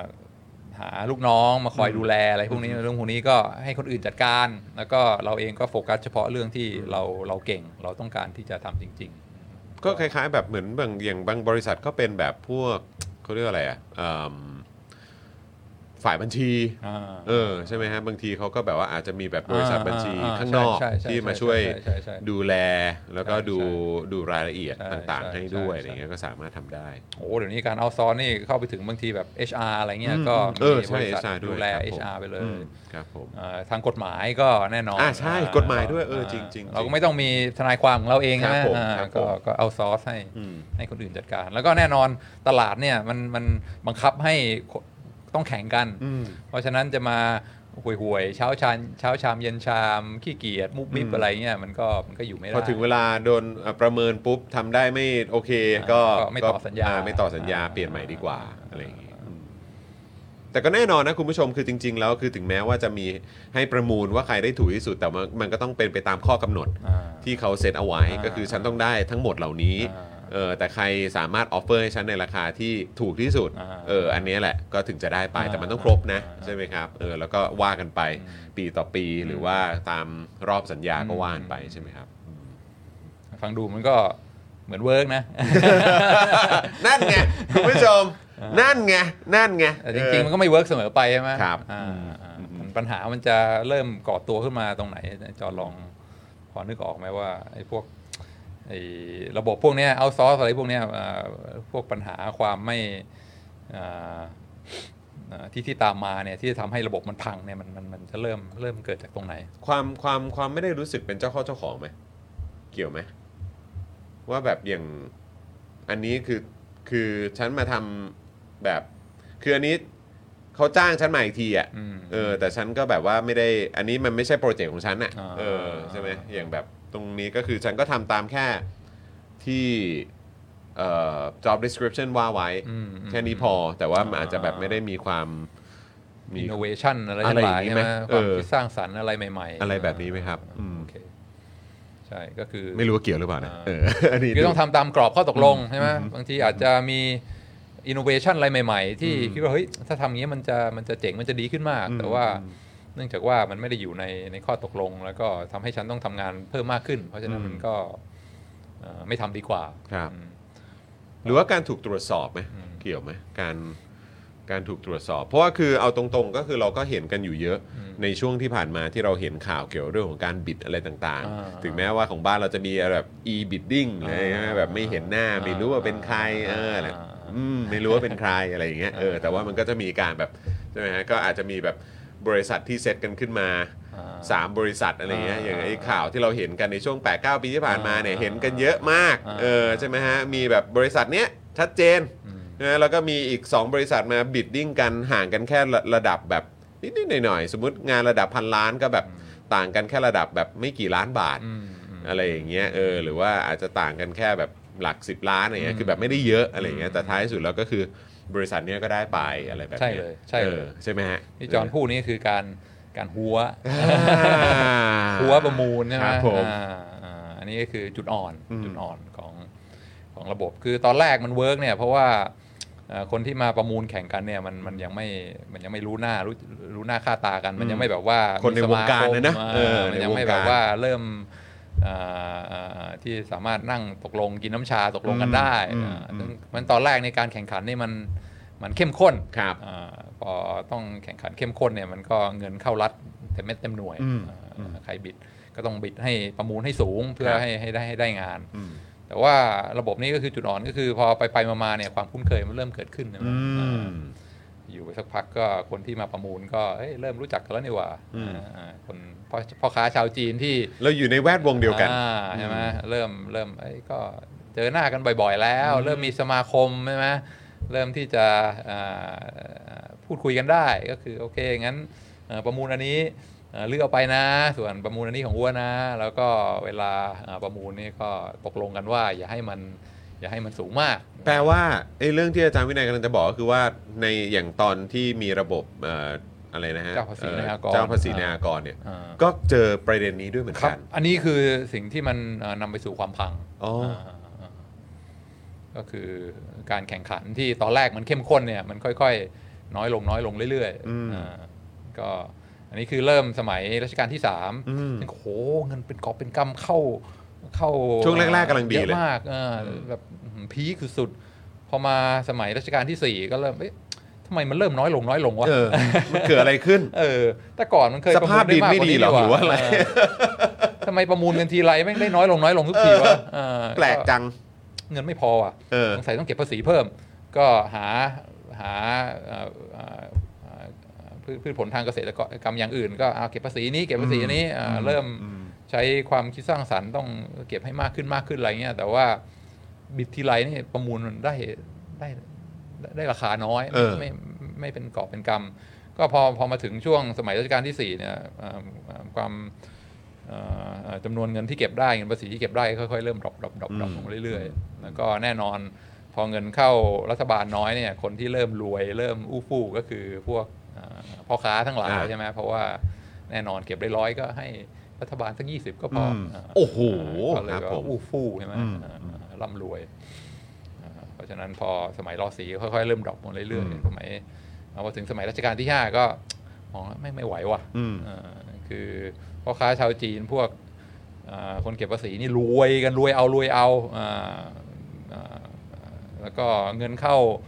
เข้าพระคลังก็น้อยลงน้อยลงทุกที ถึงเวลาก็บอกว่าเออไม่ได้ละอ่าระบบนี้ต่อไปก็มีแต่เงินภาษีจะเก็บได้น้อยลง เพราะฉะนั้นก็เลิก อืม แล้วก็ย้อนกลับไปเป็นให้เอ่อข้าราชการออกไปเก็บแทน อ่าครับผม ซึ่งแน่นอนมันก็กลับไปสู่ปัญหาเดิมใช่ไหม หาคนดีไง ถ้าให้ข้าราชการไว้เก็บเนี่ย ครับ อ่าข้าราชการก็ก็ได้เงินเดือน เก็บได้มากเก็บได้น้อยก็ก็เงินเดือนเท่าเดิม อ่าอ่า เพราะฉะนั้นโอกาสที่จะตั้งอกตั้งใจทุ่มเทอ่าใช้ความสามารถอย่างเต็มที่ในการไปเก็บภาษีมันก็สู้สู้ภาคเอกชนไม่ได้อ่าก็ก็ก็เป็นที่รู้กันมันก็เป็นเทรดออฟที่ต้องยอมรับ ครับ อ่าแล้วก็หลาย ๆ ครั้งเนี่ยพอ ให้เริ่มให้ข้าราชการเก็บอ่าแต่ก่อนให้มหาดไทยเก็บนะ อืม เก็บไปเรื่อย ๆ ก็แม่งได้น้อยว่ะ อืม ก็จะมีพวกพ่อค้าจีนเนี่ยมาแบบว่า ให้อ้วเก็บนะ เออเออเออเออ ว่าจะได้มากกว่านี้หลายเท่าเลย ออเออเออ ก็ ต้องทำได้ดีกว่าแน่ เออได้ดีกว่าแน่ เออ ๆเพราะว่าพ่อค้านักธุรกิจนี่แม่งเรื่องการวางแผนเรื่องเงินเรื่องทองนี่แม่งเก่ ๆ ง ความละเอียดนะนะ กว่า เอ ราชอการาเยอะ ครับผม ก็จะมีเป็นครั้งคราวนะที่แบบว่าเอาโอเคให้ให้ให้ ให้ ให้ บาง ภาคเอกชนทำบ้าง แต่มันก็น้อยลงน้อยลงเรื่อย ครับ ๆ ระบบมันก็ไม่ได้เป็นเรียกว่าเอ่อชัดเจนเหมือนใน อืม สมัยรัชกาลที่ 3 จนสุดท้ายเอ่อระบบนี้ก็โดนเอ่อล้มเลิกไป อืม เอ่ออ ม แล้วก็รัฐบาลก็บอกเออมันก็นะเก็บเองมันก็ไม่ได้ไม่เต็มไม่เต็มหน่วยนะ แต่ว่าสุดท้ายมันก็อาจจะดีกว่าระบบที่มีการเอ่อหัวกันมากจนจนเอ่อจนจนเกิดปัญหา ครับผมโหฟังดูแล้วก็แบบ การจะหาเงินนี่ก็ไม่ใช่เรื่องง่ายนะฮะเออนะฮะแล้วคือแล้วคือยิ่งพอมามองในยุคสมัยนี้อะเนอะคือยุคสมัยนี้คือแค่แค่ว่า เอ่อมันมันมันไม่ใช่แค่ว่าเก็บได้น้อย อืม หรือว่าเก็บได้เท่าไหร่ อืม อะไรอย่างนี้ด้วย แต่ว่ามันมีพาร์ทที่จริง ๆ มันเก็บได้ แต่ว่ามันมันเหมือนแบบมันอยู่ใต้ดินอะ อืม ใช่ไหมฮะ มันมี มันมีประเด็นตรงนี้ด้วย อืม คือจริงๆ มันมีธุรกิจ มันมี อืม เงินหมุนเวียนอยู่ตรงเนี้ย อืมอืม เนี่ย ตรงหย่อมเนี้ยก็มี หย่อมนี้ก็มี อืม หย่อมนี้ก็มี ตรงนี้ก็มี แต่ว่ามันมัน จะรัเก็ฐ บไหม รัฐไม่เคยเข้าไปเก็บได้ หรือว่า เออ จะเก็บไหม อ่า ใช่ไหมครับ เออ แล้วก็กลายเป็นว่าตรงนี้ก็คือแบบไม่ได้แตะเลย อืม ใช่ไหมฮะ แต่ว่าเราเราก็ยังมีพาร์ทที่ว่า เออ ตรงเนี้ยมีการเซตกันเอาไว้ว่าเราจะเก็บนะ แต่ว่าก็ ก็ ก็ไม่ได้เก็บได้ ได้เหมือนมีประสิทธิภาพ ร้อยเปอร์เซ็นต์ ม เอออย่างที่อย่างที่คาดคิดกันเอาไว้อะไรเงี้ย โอ้ดีมาก อืม แล้วก็พวกธุรกิจเทาๆไปถึงดำๆเนี่ยที่บอกว่าเอ่อไม่เสียภาษีให้รัฐเนี่ยความจริงภาษีก็เสียนะ อ่า แต่ว่าไม่ได้เสียให้รัฐ อ่าครับผมอันนั้นอย่าเรียกว่า เสีย อย่าเรียกว่าภาษีใช่ไหมฮะให้เรียกว่าสวย เออ ใช่ไหมฮะเออครับผมเอ เออ อ ทางทางเศรษฐศาสตร์ก็เรียกเหมือนกันคือ tax เพียงแต่ว่า tax จะเข้ากระเป๋ามาเฟีย หรือว่า tax จะเข้าอ่า รัฐ รัฐ อ่าครับผม ย่าง โอ้ก็เรียก ต้อง ก็เรียกว่าเป็น tax เหมือนกัน ป็ tax เหรอครับ เหมือนกัน ในทางเศรษฐศาสตร์ก็คือยังไงก็ตามก็เรียกว่าเป็นแท็กแหละ ก็ต้นทุน อ่า อ่าจะทำธุรกิจก็ต้องมีต้นทุน ครับ เพียงแต่ว่าจะจ่ายใคร ครับคุณผู้ชมครับนะฮะเราอย่าเรียกว่าสวยนะครับนะฮะทางเศรษฐศาสตร์เราเรียกว่าแท็กนะครับโอเคไหมฮะเออครับผม ต้องต้องเสียเหมือนกัน อืมแต่ว่ามันก็คือคอนเซปต์เดียวกันจริง ๆ แหละ เออใช่ไหมฮะ ก็คือเหมือนอารมณ์ก็คือจ่ายให้คนคุมอะ อืม เออนะแต่ว่าก็คือ ใครกันแน่ เออที่เป็นคน ค คุ น ม ได้ประโยชน์ อืมครับผม ยังยังยังมีเอ่อเกร็ดรายละเอียดต่ออีกนิดหน่อย แต่ว่ารู้สึกว่ามี ขอดูคอมเมนต์หน่อยใช่ไหมฮะ คอเนต์น นะครับ คุณเบเบบอกว่าสมัยนี้รับประทานกันเยอะเหรอครับ อ่าครับผม ขูดรีดคนเก็บภาษี คนเก็บก็ไปขูดรีดกับพ่อค้า พ่อค้าก็ไปขูดรีดกับชาวนา เออนะครับ เป็นทอดๆไปนะครับอ่า ฮะเมื่อกี้คุณดีเคบอกอะไรนะเริ่มเริ่มไม่แน่ใจเลยนะ อาจารย์แบงค์ช่วยเอาขึ้นจอนิดหนึ่งได้ไหมเออบอกว่าเริ่มไม่แน่ใจคำว่าคนดีที่ว่าเนี่ยมันเป็นยังไงกันแน่เออนะครับนะคุณชาชาแนลบอกว่ามีช่องได้ตลอดนะครับ คุณเบเบบอกว่า สวยสำรองใช่ไหมฮะเออนะฮะคุณธนาบอกว่าเขาเรียกว่า tax T A X tax นะครับนะฮะเอ่อภาษาพื้นๆเรียกว่าอะไรนะฮะอันนี้มันออกเสียงว่าอะไรฮะเนี่ย ไม่รู้เหมือนกัน ขนาดยุคนั้นตรวจสอบกันยากมากด้วยนะอ๋อแจกติปนะฮะอ๋อแจกติปอ๋อโอเค ภาษาพื้นๆเรียกว่าแจกติปนะฮะ สวยกับตัว สวยกับตัวประเทศนี้มันเยอะจริง ๆ โอ้โหครับ อ่า คุณธนาหนูบอกว่าอู้ฟู่เลยอู้ฟู่เลยเออนะครับ สวัสดีคุณนันทิวันด้วยนะครับนะฮะตอนนี้เรากำลังมาคุยกันเกี่ยวกับการเฟ้นหาคนเก่งคนดีนะครับนะฮะกับเรื่องของเอ่อเจ้าภาษีนาอากรนะครับ แล้วก็เอ่อเศรษฐศาสตร์ของการอะไรนะของการโกงใช่ไหมฮะเออผมผมพูด อ่าการโกงใช่ ใช่ไหมฮะเ ก็คือโกงก็อย่างที่อย่างที่เราคุยกัน เศรษฐศาสตร์การโกง อ่ เออครับผม คือเราตกลงกันแล้วว่าจะทำอย่างนี้แต่ว่ามีการมุกมิบ อ่า อ่า ครับผม อ่าบอกว่าจะทำสัญญากันว่า 10 แต่ว่าทำแค่ ครับ 5 หรือว่าอ่าทำาได้ 10 แล้วก็แอบมุกมิบบางส่วนไว้ของเป็นของตัวเองอ่า ครับ อันนี้ ผม ก็คืออ่าลักลักษณะโดยทั่วไป นะฮะคุณ QR บอกว่าระบบคนดีเนี่ยนะฮะเรือเรือหายทุกทีครับ นะฮ ะ เรือหายทุกทีครับ เออนะฮะเอ่อคุณสไปซี่บอกว่าเรียกได้ว่าเป็นต้นกำเนิดของสวยหรือเปล่าเนี่ยเออนะครับไปะย้อนเวลาไปรับสวยกัน คือคือเมื่อกี้จอห์นพูดถึงเรื่อง innovation อะไรเนี่ย ครับ ผมคิดว่าเอ่อเอ่อน่าสนใจคือการใช้ความคิดสร้างสรรค์อ่าพัฒนาอะไรให้มันดีขึ้นดีขึ้น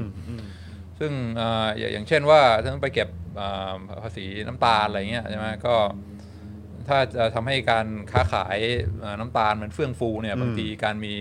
การมีภาชนะการมีอะไรที่เอ่อที่มันเป็นไซส์ไซส์มาตรฐาน ครับ สามารถที่จะเอ่อซื้อขายกันได้ว่าโอเคขนาดมาตรฐานนะเอ่อมันมันก็ทำให้ตลาดมันเอ่อเอ่อเอ่อสามารถโตได้ไวขึ้น อืม อะไรเงี้ยซึ่ง อืม คนที่ส่วนใหญ่จะเนี่ยทำเอ่อภาชนะมาตรฐานมาไว้เป็นเวลาซื้อขายกันเนี่ยก็คือเอ่อคนที่ได้สัมปทานใช่ไหมคือเขาเป็นมันเป็น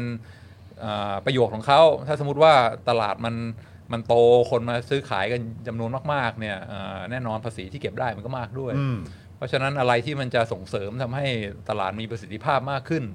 ทำให้อ่าอ่ามันเฟื่องฟูมากขึ้นเนี่ยคนลงทุนก็คือเจ้าภาษีในอากร อืม หรือว่าอ่าอ่ารังนกอะไรเงี้ยได้สัมปทานเก็บรังนกตามถ้ำมาขายอะไรเงี้ยคนที่จะแบบ นั่งเรือตรวจตลอดเวลานะว่ามีคนมาลักลอบมาเก็บรังนกหรือเปล่า หรือว่าเก็บกันมากเกินไปหรือเปล่า จนเอ่อนกมันจะตายกันหมดเนี่ย อืม คนที่มันคอยตรวจตราเช็คอะไรตลอดเวลาก็คือ ก็คือคนที่ชนะสัมปทาน ครับครับ เพราะว่าเขาก็รู้สึกว่ามันเป็นมันเป็นประโยช ผลประโยชน์ น์ของเขา เขาอะ ใช่ไหมอืมอ่าถ้า ครับ สมมติว่าปล่อยให้ตลาดมันมันมันมันมันมันมันซบเซา อืม เพราะว่ามีการโกงกันไม่มีมาตรฐานมีแบบว่าพวกลับลอบอะไรพวกเนี้ยมันก็ความเสียหายของเขา อืม เพราะฉะนั้นคนที่คิดอินโนเวทหาทางเอ่อสร้างสรรค์ทำให้ตลาดมันเอ่อเอ่อมันมันมันมันเฟื่องฟูเนี่ยก็เอ่อพวกเจ้าภาษีนายกรก็มีอินเซนティブแรงจูงใจเต็มที่ อืมอืม มันก็นำไปสู่ความวินวินคือคนที่โดนเก็บภาษีก็แน่นอนต้องเสียภาษี แต่ก็ก็มีคนมาคอยดูแลใช่ไหม ครับ อ่ามาอินโนเวทอะไรต่างๆ แล้วก็อ่าอ่าเจ้าภาษีนายกรก็รวยด้วย ยิ่งอ่าตลาดเฟื่องฟูตัวเองก็เก็บได้มากยิ่งขึ้น อืม แล้วก็แน่นอนอาภาครัฐก็ก็ได้เงินมากยิ่งขึ้นด้วย ครั จาก บ จากพวก effort อืม innovation เหล่านี้ อืมอืมแต่มันก็น่าสนใจนะ เพราะว่าก็คือเมื่อสักประมาณเมื่อสักช่วงต้นปีผมก็ไปติดตามดูแล้วก็ในในเหมือนวงการการอาหาร อืม หรือว่าแบบเหมือน defense อะไรพวกเนี้ยของฝั่งสหรัฐอเมริกาเนี่ยอย่างกระทรวงกลาโหมเนี่ยก็เริ่มมีการ outsource กันมากขึ้น อืมอืม เอาซอร์สกันมากขึ้น แล้วก็ไอ้คำว่าเอ่อ innovation innovative เนี่ยก็มีการเอามาใช้ตรงพาร์ทนี้ด้วย อืมอืม ก็คือกลายเป็นว่าบริษัทใหม่ๆ หน้าใหม่ๆ ที่แบบว่าเกิดขึ้นโดยเหมือนแบบเขาเรียกว่าเป็นคล้ายๆเอ่อ entrepreneur อืม ใช่ไหมฮะหรือว่าเป็นแบบเอ่อเหมือนนักเขาเรียกว่าอะไรแบบเหมือนเหมือนคนรุ่นใหม่อะ อืม เออก็จะมีการเหมือนแบบ อืม มี innovation ขึ้นมาในเรื่องของแบบ cyber security อืม ใช่ไหมฮะเรื่องของความปลอดภัยทางด้าน อืม ไซเบอร์เอาอะไรไปนำเสนอให้กับ อืม ทางภาครัฐได้บ้างในขณะที่ราคาเนี่ยก็ถูกลง อืมอืม เออแล้วก็มีมีตัวเลือกที่เป็น อืม innovative ใหม่ ๆ ขึ้นมาด้วย อืม แล้วก็จะมีการพัฒนาไปพร้อม ๆ กับการอยู่ในช่วงสัญญาด้วย ม อะไรแบบเนี้ยเพื่อเพื่อมีมีความต่อเนื่องมากยิ่งขึ้น อืม อะไรแบบเนี้ย อืม ก็แบบมีตรงพาร์ทนี้ด้วย อืม ซึ่งเราก็แบบ อืม โหไอเรื่องเอาซอร์สนี่ก็คือสามารถเอาไปใช้ในพาร์ทของแบบ อ่า แม้กระทั่ง ใช่ใช่ ความมั่นคงได้ด้วยเหมือนกันเนาะ ใช่ใช่ใช่ เอออะไรแบบเนี้ย ใช่ใช่ แล้วก็คือกลายเป็นว่าเอ่อผู้เสียภาษีของอันนี้ตามตามไอเดีย นะครับ เออตามไอเดียก็คือว่าเหมือนแบบผู้เสียภาษีก็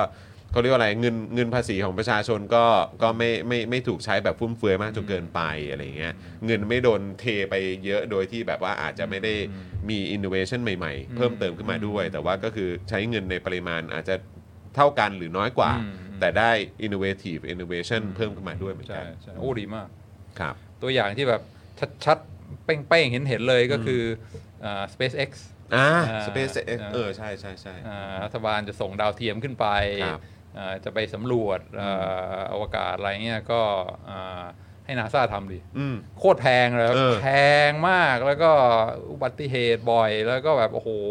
ต้นทุนแบบบานบานปลายบานปลายตลอดเวลา ครับ อีลอนมัสดูแบบ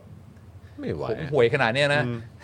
เดี๋ยวทำเอง เออเออเออ แล้วก็พอ SpaceX เข้ามา โอ้โห ต้นทุนแม่งลดควบควบควบควบลงมา แล้วก็อ่าตอตอนนี้ก็เวลาจะส่งดาวเทียมจะทำอะไรทุกคนก็เอาซอสอ้าวให้ให้ให้ SpaceX ทำให้ดีกว่า โอ้โห ต่างกันราวฟ้าดิน อืม อืม ครับ คือโอกาสมันเยอะใช่ไหม ครับ เอ่อนำเอ่อการเอ่อ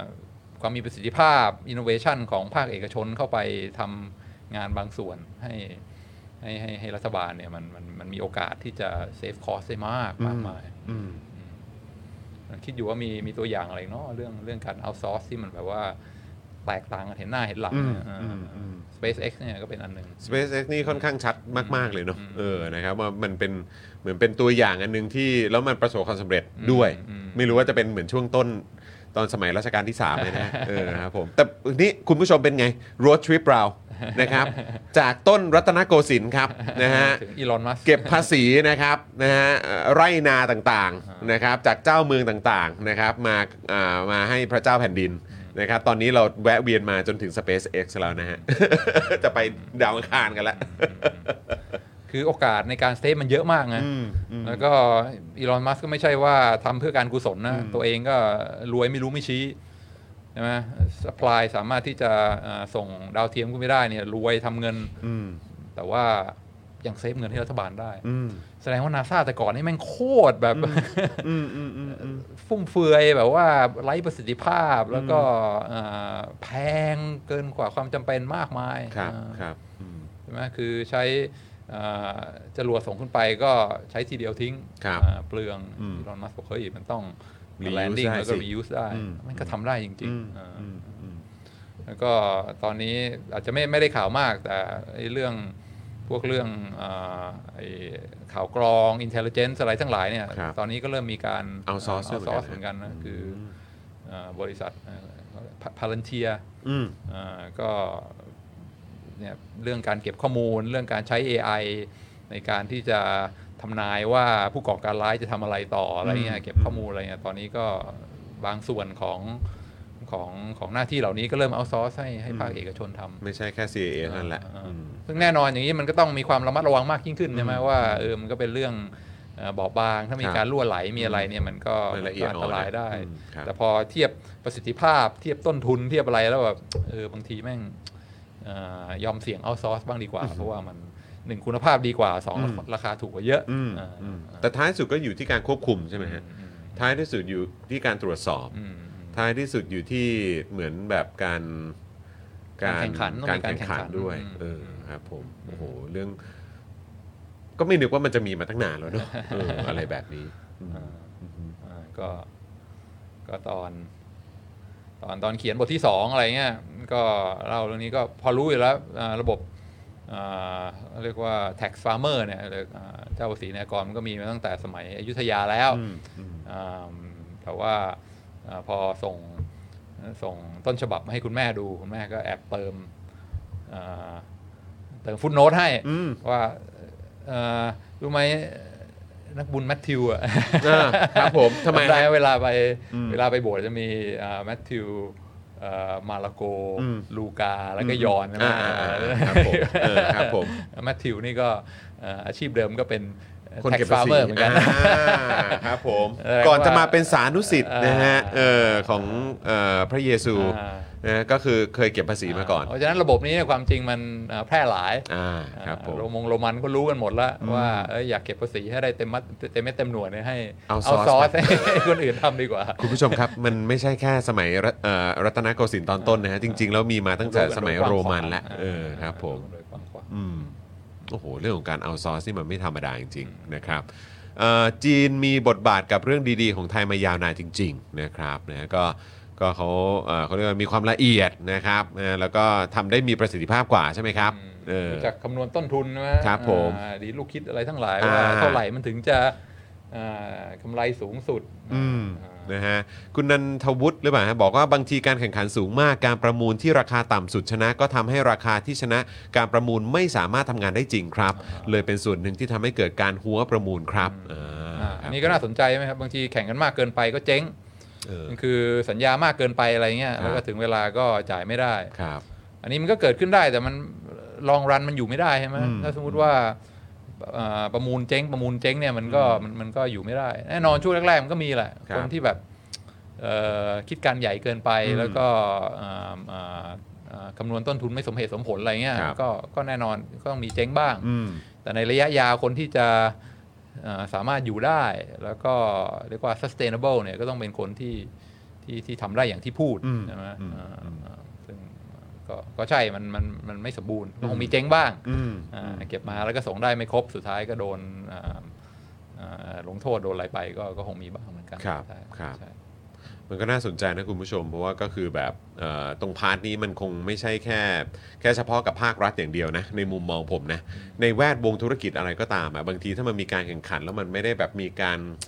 ควบคุมการพูดคุยกันหรืออะไรสักอย่างอะผมว่ามันก็มันก็ทำมันก็ทำให้แบบเอ่อเกิดปัญหาได้ด้วยเหมือนกันอ้าวคุณพ่อมาครับนะสวัสดีเอ่อคุณพ่อนะครับ อาจารย์โควิดนะครับนะฮะดรวินัยยอดจริงๆนี่นะฮะ ผมก็เอ่อนี่เอ่อพอดีพูดพูดถึงหนังสือของอาจารย์วินัยด้วยนะครับ ก็อยากให้เดี๋ยวเดี๋ยวเอาเอาปกขึ้นนิดหนึ่งเอาปกขึ้นนิดหนึ่งนะครับคุณผู้ชมเดี๋ยวเร็วๆนี้ น่าจะได้จับจองกันอย่างกว้างขวางกันแล้วนะครับตอนนี้ถ้าเกิดจะสั่งเนี่ยต้องไปสั่งกันที่เอ่อสำนักพิมพ์เนาะเออนะครับนี่ฮะเอ่อนะฮะมาแล้วนะฮะ economic development parables นะครับ from สยาม to Thailand นะครับนี่อันนี้ก็สามารถอันนี้เรื่องที่เรากำลังคุยกันอยู่เนี่ยก็เป็นส่วนหนึ่งในหนังสือเล่มนี้ด้วย เป็นบทที่สองะ เป็นบทที่ ส ส อ อง งนะครับเมื่อวีคที่แล้วจริงๆเราก็ เอ่อมีการหยิบยก อ่า เอ่อ บททุเรียนมา บท ละ เอ่อเรื่องเรื่องของทุเรียนนะครับนะหรือว่าเรื่องที่เอ่อเป็นเคสกรณีศึกษาที่มันเกิดขึ้นในประเทศไทยเนี่ยนะครับที่อยู่ในหนังสือเล่มนี้เอามาพูดคุยกับคุณผู้ชมด้วยเออนะครับนะฮะเอ่อประมูลอะไรนะครับ อีกหน่อย Voucher X อ่ะ ก็บังคับให้ใช้กฎหมาย อ๋อครับผมเอ่อที่ต้องจ้างจีนเก็บเพราะคนไทยต้องเข้าปีออกปีใช่ไหมคะ อ๋อ เอ อ่าระบบไพร่ใช่ไหมครับ ครับผม อ่าระบบไพร่อ๋ออันนี้ก็ก็มีพูดถึงเหมือนกันอ่าอจจะ เข้าเดือนออก ลง เดือนหรือปีออกปีจำไม่ได้เออครับผม ปีหนึ่งก็ต้องไปไปเป็นรายงานไพร่6เดือน อ่าครับผม ใช่ครับ ก็คือเอ่อคนไทยเนี่ยก็ส่วนใหญ่อยากจะอยู่ติดกับอ่าที่ที่ของตัวเอง อยาก ครับ จะทำไร่ทำนาใช่ไหม ครับ อยากจะไม่ได้อยากเข้ามาอยู่ในเมือง ไม่ได้อยากเข้ามาทำธุรกิจอะไรเงี้ยเพราะฉะนั้นอ่าอ่าอ่าพวกพวกอ่าการลงทุนพวกอะไรพวกนี้ก็จะเป็นอ่าอ่าพวกพ่อค้าชาวจีน ครับ ที่เข้ามา อืม อ่าก็เข้ามาดูแลเรื่องนี้แทน ครับ อ่า ผมอืม คนไทยไม่ค่อยมีเท่าไหร่ใช่ ครับ ใช่ ผมโดยส่วนใหญ่ก็จะเป็นเป็นเอ่อเหมือนนั่นแหละนะครับเป็นชาวจีนที่ที่ย้ายมาตั้งถิ่นฐานในบ้านเรามากกว่านะครับ ตอนนี้ก็มีเกาหลีเหนือนะครับที่จะยิงดาวเทียมขึ้นอวกาศ แต่ดันระเบิดล่วงซะก่อนเออแต่ว่าเขาคงไม่ได้เอาซอสอะ ครับ โอ้ยาก ไม่น่าเอาซอสนะ ย เกาหลีเหนือเนี่ย มากะ เออครับ การ ผม ส่งการส่งเอ่อเอ่อเอ่อดาวเทียมขึ้นไปนี่เป็นเรื่องที่ยากมาก เออ อีลอนมัสนี่ก็เกือบไม่รอดนะครับ อืม เกือบไม่รอด อืม แต่ว่าแน่นอนคนเก่งมันมีเยอะ ครับ แล้วก็ถ้าไม่ได้แบบโอ้ยเรื่องอย่างนี้มันต้องให้รัฐบาลทำเท่านั้น อืม นะเอ่อถ้าลองให้เอกชนทำเนี่ย อืม ก็ก็ถือว่าเห็นหน้าเห็นหลัง อืม เห็นหน้าเห็นหลังเดี๋ยวนี้แบบไทยคมใครต่อใครจะส่งดาวเทียมขึ้นไปก็ใช้ใช้ SpaceX กันหมดแล้ว ครับผม อ่า อืม คือรัฐบาลสู้ไม่ได้ ครับผมอืม แต่ก่อนนี่ก็ต้องจะให้อะไรให้รัสเซียเป็นคนส่งใช่ไหม อืม หรือว่าให้อ่าอะไรของที่รัฐบาลยุโรปเขาร่วมลงทุนกันนะครับ เป็นคนส่งเดี๋ยวนี้สู้สู้อีลอนมัสก์ไม่ได้หรออืกม อืม ถามอาจารย์วินัยครับ การเอาซอสนี่ในระบอบเผด็จการ แล้วก็ระบอบประชาธิปไตยอันไหนมันมีประสิทธิภาพมากกว่ากัน เนี่ย เออ พูดยากนะ เพราะว่าเนี่ยอย่างพอดีพอคุณผู้ชมเนี่ยคุณเบเบบอกมาในกรณีของเกาหลีเหนือ จะยิงดาวเทียมขึ้นอวกาศเนี่ย ผมก็เออเผด็จการ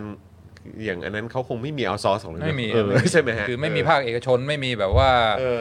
เอ่อ ก็คงไม่มีนะ อ่า มันคงไม่ใน รัฐก็ต้องทำเอง ในระบอบเผด็จการ อ่ ก็คงไม่มีนะ อือืม เออใช่ไหมฮะ ก็คือไม่มี แต่ถ้าสมัยก่อนคืออย่างระเอ่อระบอบสมบูรณาญาสิทธิราชย์เขาก็ใช้ระบบเอาซอสแบบนี้ อืม เออแต่ว่าท้ายที่สุดมันก็เกิดปัญหา อืม อยู่ดีเหมือนกัน การ ก็เลย หัวการ ใช่ หัว ก็เลยแบบว่าเออแบบแล้วในในระบอบประชาธิปไตย เราก็เจอปัญหานี้เหมือนกันใช่ไหมแต่ว่าหรือว่ามันอยู่ที่การตรวจสอบ หรือว่าความโปร่งใสหรือว่ายังไง มันถึงจะมีประสิทธิภาพ อืมอืม อันนี้ถามความเห็นเฉยๆนะครับ อืม เออคิดว่า ก็เล่าประสบการณ์แล้วกันครับ อ่า อ่า ได้ครับ พูดแบบอ่าอ่า general นี่อาจจะอาจจะไม่มีความมั่นใจเท่าไหร่ อ่า เพราะว่า ได้ได้ได้ได้ เอ่อสมัยก่อนผมเอ่อทำงานอยู่อยู่ที่ AIT ส ครับ ถาบันเทคโนโลยีแห่งเอเชีย ครับ แล้วก็พอเอ่อเริ่มทำงานที่นั่นได้ไม่กี่ปีก็มีการเปลี่ยนอธิการ อืม อธิการก็เป็นเอ่อคนสวีดิช ครับ เข้ามาแล้วก็เป็นหัวสมัยใหม่มาก เป็นคนบอกว่าเอ้ยการบริหารจัดการนี่ต้องแบบโมเดิร์นนะต้องอะไรต่ออะไรพวกนี้เพราะฉะนั้นมันก็ AIT เนี่ยเป็นเป็นเอ่อ educational institution เพราะฉะนั้นคอของเราเนี่ยจริง ๆ คือเรื่องการทำวิจัย อืม แล้วก็การสอนระดับปริญญาโทปริญญาเอก ครับ อ่าส่วนเรื่องอื่นเนี่ยมันไม่ใช่ มันไม่ใช่เอ่อคอเอ่อของเรา เพราะฉะนั้นต้องอะไรที่ที่ที่เราไม่อยากจะเอ่อสนใจมากเนี่ยต้องเอาซอสให้หมด อืม เพราะฉะนั้นก็เลยเกิดไอเดียที่ที่ตรงตามเป๊ะตามตำราเข้ามาถึงอย่างแรกก็คือไอ้พวกไอ้ฟิสิลิตี้อะไรทั้งหลายเนี่ย เพราะ AIT นี่เขามีมีแคมปัสใช่ไหมมีสนามฟุตบอล มีเอ่อสวนหย่อมมีอะไรต่ออะไรพวกเนี้ยไอ้พวกการดูแลหอพักนักศึกษาการเอ่อตัดต้นไม้การรันไอ้ไอ้โรงอาหารอะไรพวกเนี้ย อืมอืม มันมี ดีพาร์ตเมนต์ภายในซึ่งก็อย่างว่าก็ก็แก๊กๆนะ อืม คือไม่ได้มีใครมาเอ่อดูแลว่าก็เป็นพวกก็อยู่กันมา 10-20 ปี เคยทำยังไงก็ทำอย่างนั้นอะไร มันก็โซมใช่ไหมเอ่อต้นไม้ก็ไม่ค่อยได้ตัดอะไรเท่าไหร่ มันก็มันก็ดูร่มรื่น แต่มันก็พอรู้ว่าว่ามันมันเก่าแก่มันมันไม่ค่อยได้รับการบำรุง ดูแล บำรุงเท่าไหร่ อืม ก็บอกว่าไอ้พวกไอ้พวกฟิสิลิตี้อะไรพวกนี้เนี่ยเราเราเสียเวลาเสีย งบประมาณอะไรแล้วก็เอ่อบริการที่ได้ไม่ค่อยดีเท่าไหร่เพราะฉะนั้นเอาซอส อืมให้ข้างนอกท เอ่อแล้วก็ไม่ใช่แค่นี้อย่างเดียวด้วยนะไอทีด้วยนะ ระบบ อืม คอมพิวเตอร์อะไรเนี่ยก็เอาซอส ำครับ ก็สุดท้ายก็ได้ไอทีเอาซอสก็ได้บริษัทจากจากอินเดีย อืม คืออยู่อยู่อินเดียนะ แต่ว่าคอยดูแลเรื่อง รีโมทเข้ามาอ่า รี โอ โม เค ทเข้ามา อืม แล้วก็อืมอ่าการดูแลแคมปัสอ่าตัดต้นไม้โรงอาหาร ครับผม อ่าทำความสะอาดหอพัก ส่วน อะไร กลาง เนี่ย นะ ส่วนกลางเนี่ยก็ก็ได้โซเล็กโซ อืม ซึ่งเขาก็เป็นภาคเอกชนที่คอมเพ t ติ v e นะ พวกเอ่อโรงแรม โรงพยาบาลอะไรทั้งหลายก็ใช้โซเล็กโซ อืม เข้ามา อืม เข้ามาดูแลเอ่อตรงตามตำราไปะทุกอย่าง อืมอืม นี่คือเวลาสอน strategy สอนการบริหารเนี่ยก็บอกเนี่ยนะเอ่อนี่คือ case study ใช่ไหม อืม เอ่อถ้าเป็นเอ่อ educational institution ก็ต้องโฟกัสเรื่องวิจัยเรื่องการเรียนการสอน เรื่องอื่นก็เอาซอสไป ครับ หนึ่งจะได้คุณภาพที่ดีกว่า อืม สองราคาจะถูกกว่า อืม เพราะว่าเราไม่ต้องมานั่งหาคนใช่ไหมบริประกันสุขภาพอะไรทั้งหลายอัแล้วน ก็ นั้นเขาดูแลกันหมด อ่า เออในราคาที่เราตกลงกันเรียบร้อยแล้ว แล้วก็ถ้าแพงมากเดี๋ยวก็เปลี่ยนเจ้าได้ อ่าใช่ อ่า ใช่ เพราะมันต้องแข่งกัน ครับ ตรงตามตำราทุกอย่างเนี่ยถูกต้อง พัง สรุปพังเหรอครับทำไมฮะมันเกิดอะไรขึ้นฮะเออ พังไม่รอด แล้วฮะ คือสุดท้ายอธิการนี่โดน โดนเด้งเลยฮะ โดนเด้ง โอ้ เออไม่ไม่ไม่รอดอะไม่รอด คือท้ายสุดก็ไม่รอด อืม ก็ไม่ไม่ไม่แน่ใจว่าอะไรแต่คือความไม่พอใจมันเยอะไง อืม คือเออคนคอมมูนิตี้เนี่ยเขาก็มีความผูกพันกันใช่ไหมว่าเออรู้จักรู้จักคนที่คอยคนสวนแม่บ้านอะไรพวกนี้ก็รู้จักกัน แล้วก็พอโซเล็กโซเข้ามาบางทีเขาก็มีระบบอะไรของเขาซึ่งมันเคี่ยว อืม เคี่ยวขึ้นใช่ไหม อืม มันแบบ อืม ว่าเอ่อเป๊ะเป๊ะขึ้นอะไรเงี้ย ความมีปฏิสัมพันธ์กันมันก็ไม่มี อ่า ใช่ไหมฮะ แล้วก็คือไม่ไม่สำเร็จ อืม ไม่สำเร็จอ่าสุดท้ายก็เอ่อเลิกยกเลิกสัญญา อืม โซเล็กโซแล้วก็กลับมาเอ่อดูแลเอง ครับ อ่าเรื่องไอทีก็กลับมาดูแลเองเหมือนกัน ครับผม เพราะว่าเอ่อเจ้าที่ติดต่อไปที่อินเดียนี่ก็โดนโดนบ่นโดนอะไรเยอะเหมือนกัน อืม ซึ่งก็เป็นเตือนใจ ครับ ไอ้บางทีกลางตำราเล่นตามทฤษฎีถูกต้องเป๊ะทุกอย่างเนี่ย มันก็ไม่รอดเหมือนกัน จงๆเนี่ยเอ่ออ ม พังเหมือนกันจำได้ตอนนั้นที่เอ่อเพิ่งตัดสินใจใหม่ๆโอ้โหมีแบบว่าขู่จะวางระบงวางระเบิดอะไรกันนะ โอ้ยอย่างนั้นเลยนะฮะ ว่าโอ้โหอะไรเนี่ยเราทำงานให้ AT มาเป็นกี่สิบปีแล้ว ครับ ถึงเวลามาเอ่อเคียเราทิ้ง เออ ให้เรามาทำงานโซเล็กโซซึ่งแน่นอนโซเล็กโซแม่งเคี่ยวอยู่แล้วใช่ไหม เออเออเออ เอ่อสัญญงสัญญาอะไรมันก็ไม่ได้ ไม่ได้ละมุนละไมเท่า ครับผม อยู่กับ AIT อะไรเงี้ย อืม ซึ่งมีประท้วงมีขู่วางระเบิดแล้วก็อธิการก็นึกว่าเฮ้ยถ้าผ่านตรงนี้ไปได้ มันก็จะราบลื่นปรากฏ ครับ อยู่ไปไม่กี่ปีก็ต้องยอม อืม กลับมาเป็นระบบเดิม ก็เรียกว่าภาคทฤษฎีกับภาคปฏิบัติไม่เหมือนกัน ครับผมมันไม่ได้ง่ายนะฮะ มันไม่ง่ายนะครับคุณผู้ชม แต่อันนี้คือจำได้เพราะว่าคือตอนซึ่งอันนั้นคือนานมากแล้วนะ สมัยที่ผมอยู่เรียนมัธยมที่สามเสนนั่นแหละ อืม สามเสนวิทยาลัยอ่ะ อืมอืม ก็เริ่มเห็นมีการเอาซอร์สในเรื่องของแม่บ้าน อืม ใช่ไหมฮะเอ่อพี่ที่เขาดูแลเกี่ยวกับเรื่องของส่วนกลาง อืม อะไรแบบเนี้ยนะครับ ก็เริ่มเห็นด้วยเหมือนกัน เพราะว่าคือถ้าเราโตขึ้นมาก็จะเนี่ยแหละมีเหมือนแบบเป็นเอ่อพี่พานโรงที่เราก็คุ้นเคยใช่ไหม อ่า เออ จ้างไว้ ใช่หมครับ ตั้งแต่เก่าแก่ ใช่ใช่อย่างอันนั้นก็คือสมัยแบบประถมอะไรเงี้ยเราก็จะเห็นว่าเอออันนี้ก็คือเป็นแบบเออเป็นเอ่อพี่หรือว่าคุณลุงอะไรเอ่อพันโรง หรือว่าคุณป้าที่ทำอาหาร อืมอืม ใช่ไหมฮะตักข้าวอะไรต่างๆก็วานไปนะแต่ว่าพอเริ่มพอเข้ามัธยมเนี่ยจำได้นาน่าจะเป็นช่วงตอนมปลายแหละเราก็จะงงว่าเออทำไมถึงแบบมีเครื่องแบบเป็นอย่างนี้เออมันมันไม่ใช่มันเดือนเหมือนไม่ใช่คนเอ่อเจ้าหน้าที่ในโรงเรียนเนี่ย อืม แต่ว่าเป็นเหมือนแบบเป็นเป็นเออของทางข้างนอก อืม เข้ามา อืมอืม มาทำตรงพาร์ทนี้หรือเปล่าอะไรเงี้ยแล้วก็ก็ก็ค่อนข้างแยกกันเลยนะ อ่าประมูลกี่ปีกี่ปีใช่ไหม ใช่ใช่ ถ้าความพึงพอใจ ช่ สูงก็ได้ต่อสัญญา อ่า อ่า ใช่ใช่ใช่นี่ก็ว่านไปเออหรือโรงอาหารโรงอาหารนี่ก็พวกก็เป็นข้างนอกเข้ามา อ่า ถ้าเออเหมือน บริหารจัดการด้วย มาประมูล อ่า มาเหมือนแบบเรื่องของล็อกใช่ไหมฮะที่จะเข้ามาทำอาหารให้เด็กซื้อให้เด็ก อืม เอ่อทานก็ถ้าเป็นของโรงเรียนนี่ก็คงจะลำบาก มันก็แบบนึงอะนะ เออครับก็คงเป็นอีกฟิล หนึ่งนะครับอันนี้ก็คือเปิดเลย อ่า เออ นะ ให้คนเข้ามา อ่า ตั้งร้านได้ อ่า อะไรแบบนี้ก็ว่ากันไป ก็คงต้องมีสัญญงสัญญาประมงประมูลอะไรด้วยเหมือนกันแหละ ดูทรง ซึ่งก็รู้สึกนะ อืม ถ้าสมมติแบบว่าเป็นของ เอ่อเอาซอสภายนอกมาในยความกระตือรือร้นในการที่จะ ครับ เซอร์วิสใช่ไหม อ่า ในการที่จะ ครับผม อะไรเงี้ย เออครับ แล้วก็ต้องการที่จะบริการลูกค้ามันอาจจะมันอาจจะมีแรงกระตุ้นมากกว่า อืมอืม ยิ่งช่วงใกล้ ๆ จะอ่าต้องต่อสัญญาใหม่เนี่ยจะ ครับ เริ่มมีมาละประเมิ คน รับ ความพึงพอใจอะไรเงี้ย นะเอกสารมาแล้วเอกสารมาแล้วเออครับผมนะฮะใช่ครับคุณธนาโนนถามว่าขู่วางระเบิดเลยใช่ครับผม คุณเบเบลว่าโอ้โหขู่วางระเบิดโคตร เอา คุณชาบอกว่าเหมือนจะไปได้สวยแต่ก็นะเออคุณธนาโนนบอกว่าพังครับพังฮะเออครับผมนะฮะนี่คือสิ่งที่ก้าวไกลกำลังจะเข้าไปทำเหรอฮะจะได้ผลในเวลากี่ปีต้องรออ่านะคุณเบเบบอกมานะครับอ่ะก็เดี๋ยวก็ต้องรอดูกันครับ แต่ว่าสิ่งที่น่าสนใจคือประเด็นเรื่องของการ outsource เนี่ยนะครับ ทีแรกนี่ก็เราคุยกันในยุคของรัตนโกสินทร์ตอนต้นนะครับ แต่จริง ๆ แล้วมันมีมาตั้งแต่สมัยแบบโรมันแล้วนะเออนะครับมีมาตั้งนานแล้วครับนะฮะแล้วก็จนทุกวันนี้ นะฮะแม้กระทั่งเคสสตัดดี้ของอาจารย์วินัยเองนะครับที่ A เอ่อที่ AIT เนี่ยก็มีปัญหาด้วยเหมือนกันนะครับ แล้วในตำรา management ก็ยังพูดถึงเรื่องนี้อยู่ อือฮึ เอ่อจะทำเองหรือจะเอาซอส ครับ ก็ก็ยังยังยังเป็นที่ถกเถียงกัน อืม แน่นอนเอาซอสทุกอย่างก็ไม่ได้ใช่ไหมครับ อืม อ่าบางเรื่องเอาซอสไปมันก็ไม่ไม่เหมาะสม อืม บางเรื่องมันอาจจะมีความความลับอะไรอ่าอ่าทางเทคโนโลยี ขององค์กร ขององค์กร อะไรอย่างเงี้ย ซึ่งเราไม่สามารถที่จะ ให้ข้างนอกทำ ยัง ได้ ให้ข้างนอกทำได้หรือบา ค ง รับ ทีบางอย่างมันอาศัยการประสานงานมันต้องประสานงานกันได้เอ่อเนียบมาก อืม แล้วก็ อืม ต้องต้องควบคุมเรื่องความปลอดภัยอย่างเรื่องอาหารอะไรเงี้ย อืม บางทีเราต้องการเอ่อควบคุมเรื่องความปลอดภัยความสะอาด ครับ เอ่อต้องการให้เป็นฮาลาลตลอดทั้งทั้งสป라이เชน อืม อะไรเงี้ย อืม บางทีถ้าเอาซอสไปมันก็ควบคุมยาก ครับครับ เกิดมีโรคระบาดอะไรพวกเนี้ยเราไม่สามารถเข้าไปควบคุมได้อย่างได้อย่าง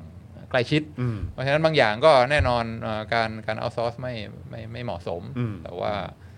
หลายๆอย่างหลาย ๆ เรื่องเนี่ยบางทีถ้ามานั่งคิดให้ดีอ่าบางทีเอาซอสมันอาจจะคุ้มกว่า ครับ อ่า อย่างน้อยก็ตามทฤษฎี อ่าตามทฤษฎี นะ เออนะครับ คือมันมันมันต้องมันต้องมันต้องเหมือน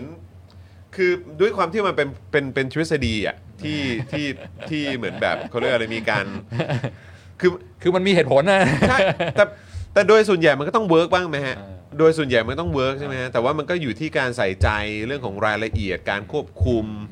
ใช่ไหมฮะ คือแบบบางทีแบบเออโอเค พอพอทำไปเหมือนตอนทีแรกที่อาจารย์วินัยบอกนะว่าเหมือนแบบตอนช่วงแรกต้นเอ่อในช่วงรัชสมัยรัชกาลที่3เนี่ยโอ้โหอู้ฟู่เล สำ ย เร็จมาก ใช่ไหมครับ สำ แต่ เจาก เหมือนแบบพอเวลามันผ่านไปเรื่อยๆ มันก็เริ่มแบบอาจจะเห็น มันก็เสื่อม มันอาจจะเห็นช่องโหว่มันอาจจะเห็นเอ่อวิธีการหรือว่าอาจจะมีเรื่องของการควบคุมที่ที่ไม่ได้รัดกุมมาก หรือว่าอาจจะมีความหย่อนยานหรือเปล่าอะไรแบบเนี้ยเออไม่ได้มีการเอ่ออาจจะมีการวนเวียนอยู่แค่ในกลุ่ม อืม คนแค่บางกลุ่มอะไรอย่างเงี้ยไม่ได้มีการเปิดกว้างให้ให้คนอื่นได้ด้วยเหมือนกันอะไรอย่างเงี้ยมันคือ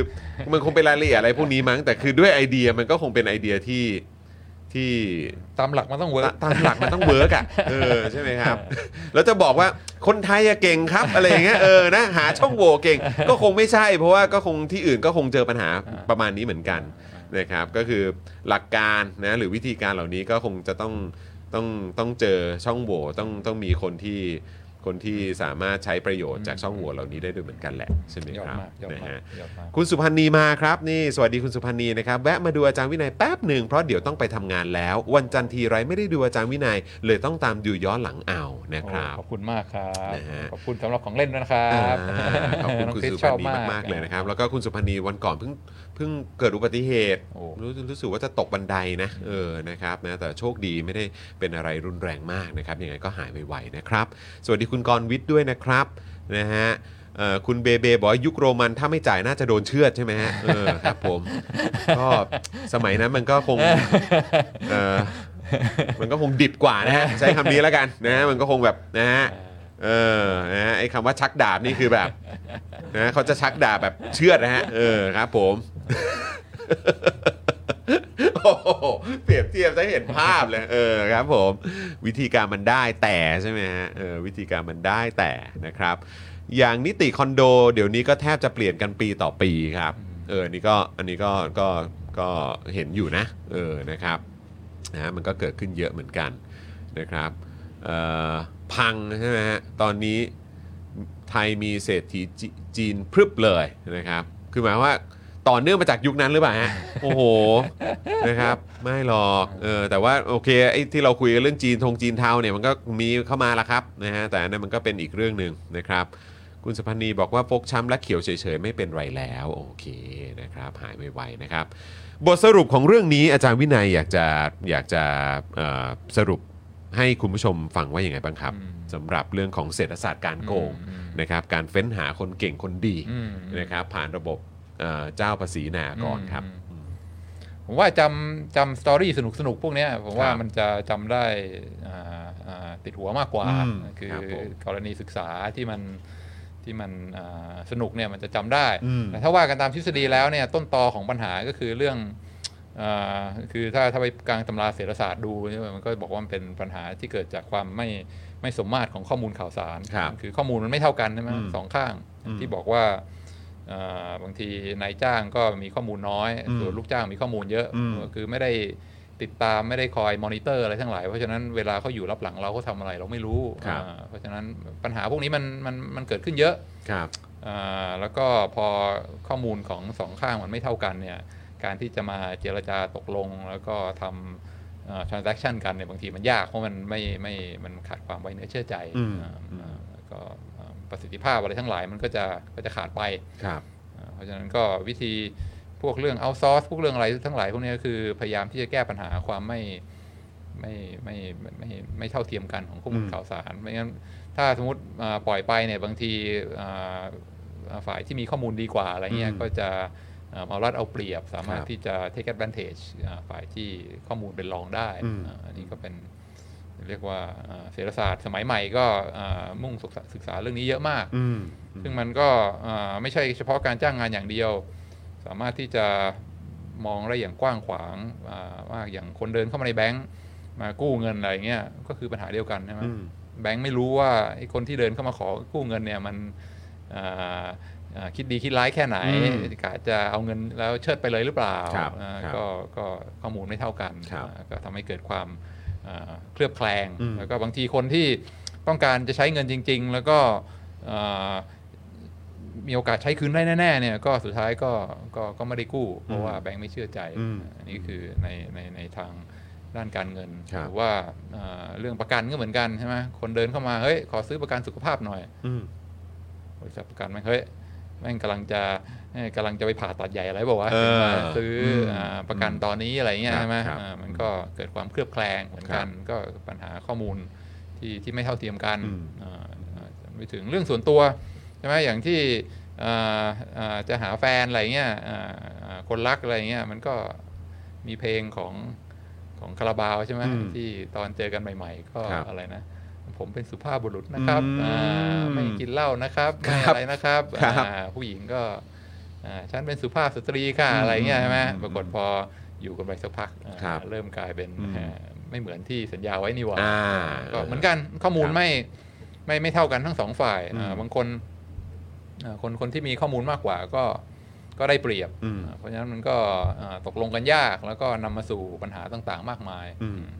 ก็อันนี้ก็เป็นแค่กรณีเล็กๆ ซึ่ง ครับ มาตีแผลให้เห็น ครับ ถึงปัญหาที่เกิดขึ้นเวลาข้อมูลสองฝั่งมันไม่เท่ากัน อืม แล้วก็บางทีจะหาทางออกจะหาทางแก้ปัญหานี้มันก็ต้องใช้ใช้ความคิดสร้างสรรค์ อืม ใช้อ่าวิธีการออกแบบ ระบบอะไรที่มันเอ่ออาจจะเอ่อเราเราเหนือความคาดหมาย อืมแต่ความสนุกมันก็น่าจะอยู่ตรงนี้นะครับ คือแบบว่าที่เราที่เราคือเอ่อเศรษฐศาสตร์มันก็คือเอ่อเหมือนวิชาที่เราต้องเรียนรู้ที่จะบริหารจัดการทรัพยา อ่า ทรัพยากรที่มันมีอยู่จำกัด อ่า ใช่ไหมครับ อ่า แต่ว่าความความน่าสนุกแล้วก็ความน่าตื่นเต้นทุกครั้งที่เรามีโอกาสได้คุยใน Daily Topics Exclusive กับอาจารย์วินัยเนี่ยคือเราได้เห็นความความสร้างสรรค์นะ อ่า เออความสร้างสรรค์ในการบริหารจัดการ ในการประยุกต์ ในการประยุกต์ เอออะไรแบบเนี้ยซึ่งแบบว่า โอ้โหเราก็นึกว่ามันเป็นวิชาที่แบบมันยากวิชาที่มันแบบมันมันโอ้โหมีกรอบชัดเจนมีอะไรต่างๆเหล่านี้แต่จริงๆแล้วมันมีความความสร้างสารรค์นะครับ แล้วก็การการหยิบยกเอาการประยุกต์อะไรต่างๆ มาใช้เนี่ยได้ได้เยอะแยะมากมาย แล้วที่สำคัญที่สุดคือมีกรณีศึกษาสนุกสนุกแล้วก็น่าสนใจเพียบนะฮะเพราะว่าทุกๆวันนี้คนมันก็เยอะขึ้นนะ เออโอกาสมันก็มันก็เปิดกว้างมากยิ่งขึ้นด้วย การบริหารจัดการต่างๆ ให้มันลงตัวเนี่ย จะทำยังไง ให้มัน ให้มันเวิร์กที่สุดเนี่ยโอ้โหไม่มันไม่ง่ายจริงๆครับนะฮะต้องต้องสู่หกให้กับแบบว่านักเศรษฐศาสตร์ด้วยนะครับนะฮะเก่งกันจริง ๆ เลย ขอบคุณ เออนะครับ งั้นขอบคุณจอห์นนะครับ ที่ ครับ อย่างว่าเรื่องวิชาการพวกเนี้ยบางทีหาคนคุยด้วยยากนะครับบางทีแบบว่าพอเล่าอะไรไปเริ่มวกเข้าวิชาการเนี่ยบางทีแบบ เออ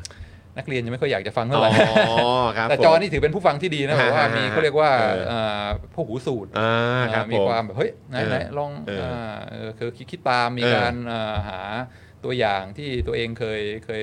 เอ่อเคยผ่านมา อืม แล้วก็ อืม follow up ถามคำถามอะไรเงี้ย อืม ซึ่งเอ่อบางทียากนะครับ หาหา ครับ คนที่คุยด้วยแล้วสามารถที่จะแลกเปลี่ยนเอ่อเด้งไอเดียไปมาได้เนี่ยมันมัน ครับ ใช้หาง่ายๆ โอ้ยยอ แล้ ด วก็ เยี่ย แน่ ม นอนคนฟังของเรานี่ คุ ก็ ณผู้ชมด้วย ใไห คุณผู้ชมด้วย อ่า อืม คน ครับ ที่ ผ สน ม ใจฟังเรื่องพวกนี้ที่มัน อาจจะ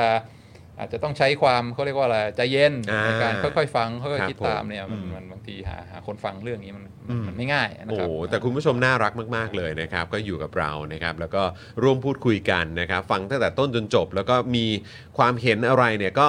ก็เหมือนอาส่งเข้ามาในช่องคอมเมนต์นะครับในในเนี่ยในกล่องตรงเนี้ยเราก็แบบสามารถหยิบยกความเห็นของคุณผู้ชมอะมาพูดคุยกันได้ด้วยนะมันมันสนุกตรงเนี้ยแหละคุณผู้ชมนะครับเพราะฉะนั้นคือยิ่งคอมเมนต์ยิ่งแชร์ประสบการณ์อาของตัวเองเข้ามาด้วยเนี่ยมันจะยิ่งดีนะครับนะฮะคุณแจงบอกว่าอ้าว พักเที่ยงเดี๋ยวเอ่อแวะมาชมครับอ่าขอบคุณนะครับ คุณ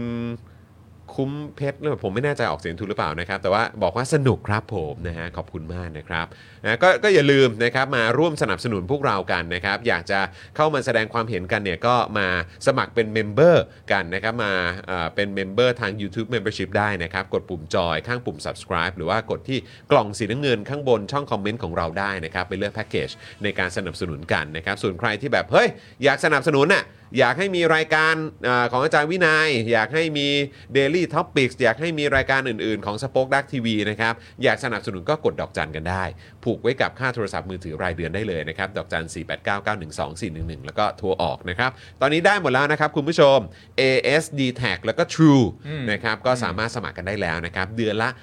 149 บาทตกวันละ 5 บาทเท่านั้นนะครับ โคตรคุ้มนะครับ คุ้มเนาะเออนะครับก็มีรายการให้ดูทุกวันครับนะฮะแล้วก็แถมตอนเอ่อวันไหนพิเศษเนี่ยคุณก็จะได้พูดคุยกับแขกสุดพิเศษด้วยนะครับที่มาเป็นอ่าเขาเรียกว่าแขกรับเชิญในแต่ละวันนะครับอย่างวันนี้นะครับเดี๋ยว5โมง5โมงครึ่งนะครับคือเดี๋ยวเราน่าจะมากันตั้งแต่ 5 โมงแหละครับนะแต่ว่าสำหรับแขกของเราที่จะร่วมมานั่งพูดคุยในรายการด้วยเนี่ยก็น่าจะมากันตอน5โมงครึ่ง อืม นะครับวันนี้ก็คือคุณหญิงสุดารัตน์นั่นเองนะครับเดี๋ยวจะมาพูดคุยกัน นะครับเอ่อเมื่อวีคก่อนเห็นไปคุยกับพี่จอมขวัญมา อืม นะครับเดี๋ยวมาดูซิว่าวันนี้มาเจอจอห์นปาล์ม อืมอืม จะคุยเรื่องอะไรกัน เออ นี่ผมผมว่าน่าสนใจมาก เพราะว่าบางทีแบบแขกแต่ละคนเวลาไปออกแต่ละรายการเนี่ยเอ่อบุคลิกอะไรก็จะไม่เหมือนกันใช่ไหม อ่า เอคอรับ ใช่ไหมอย่าง อืม เอ่อคุณหญิงสุดารัตน์ถ้าไปออกจอมขวัญก็อาจจะบุคลิกหนึ่ง ครับ อยากอยากดู ฮะ ว่าเวลามานั่งกับจอห์นปาล์มเนี่ยจะ อ่า จะเป็นยังไงเออ ผมอะเคยสัมภาษณ์คุณหญิงสุดารัตน์ไปแล้ว อ่า ตอนเอ่อเข้าใจว่าตอนนั้นเป็นหาเรื่องคุย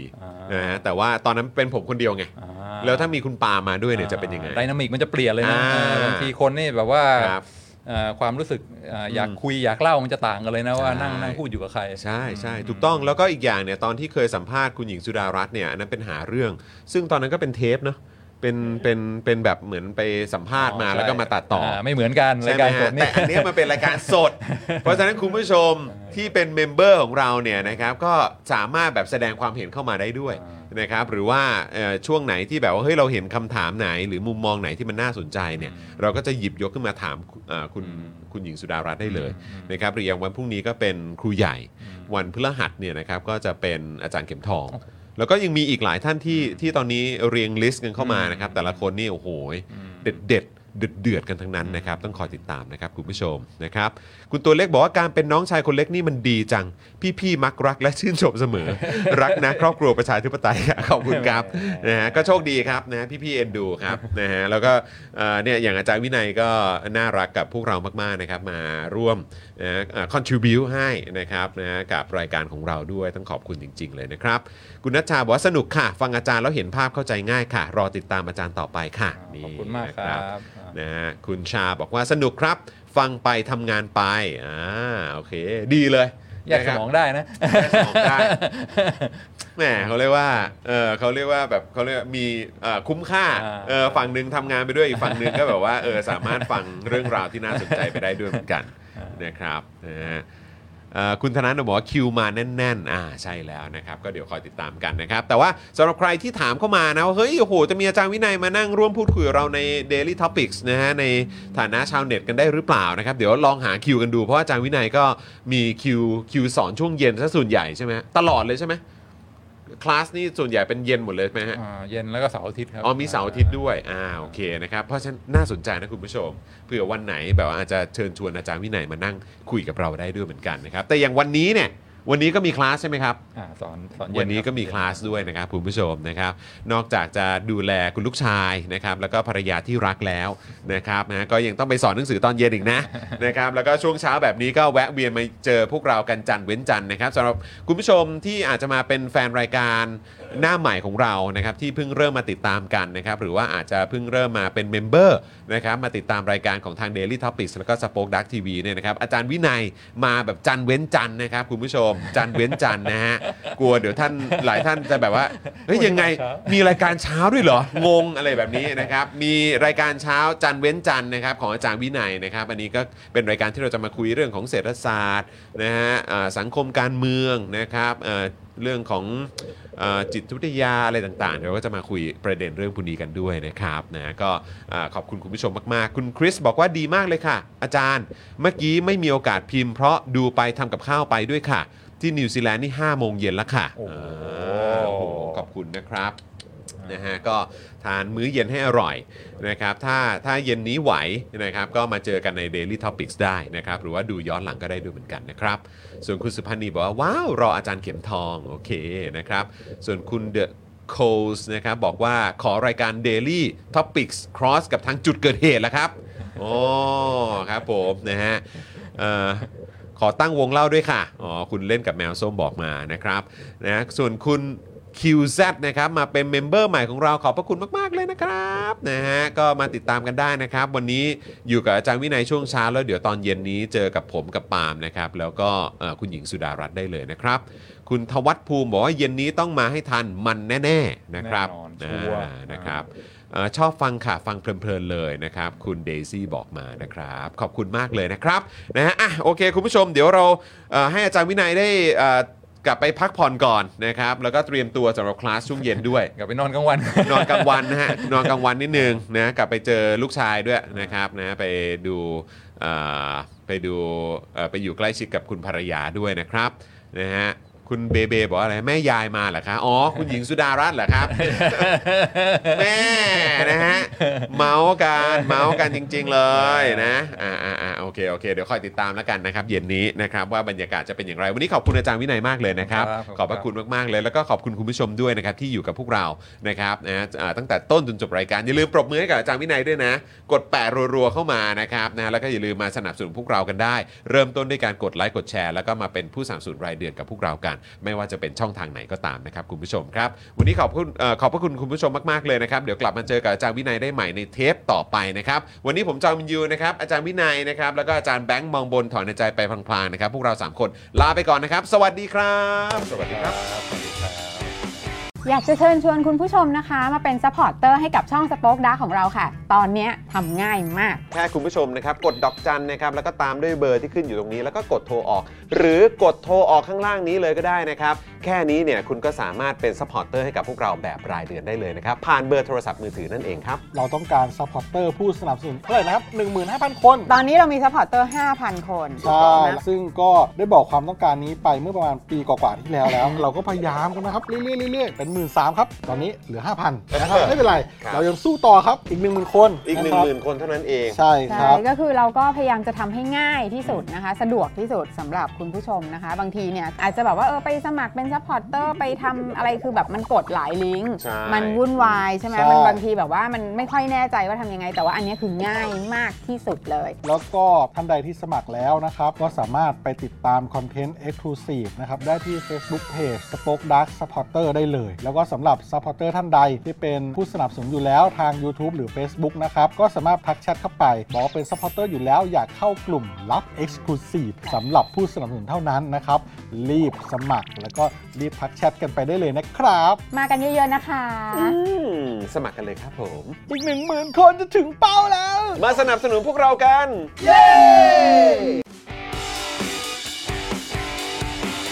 Daily t o p i c กกับจอห์นวินยู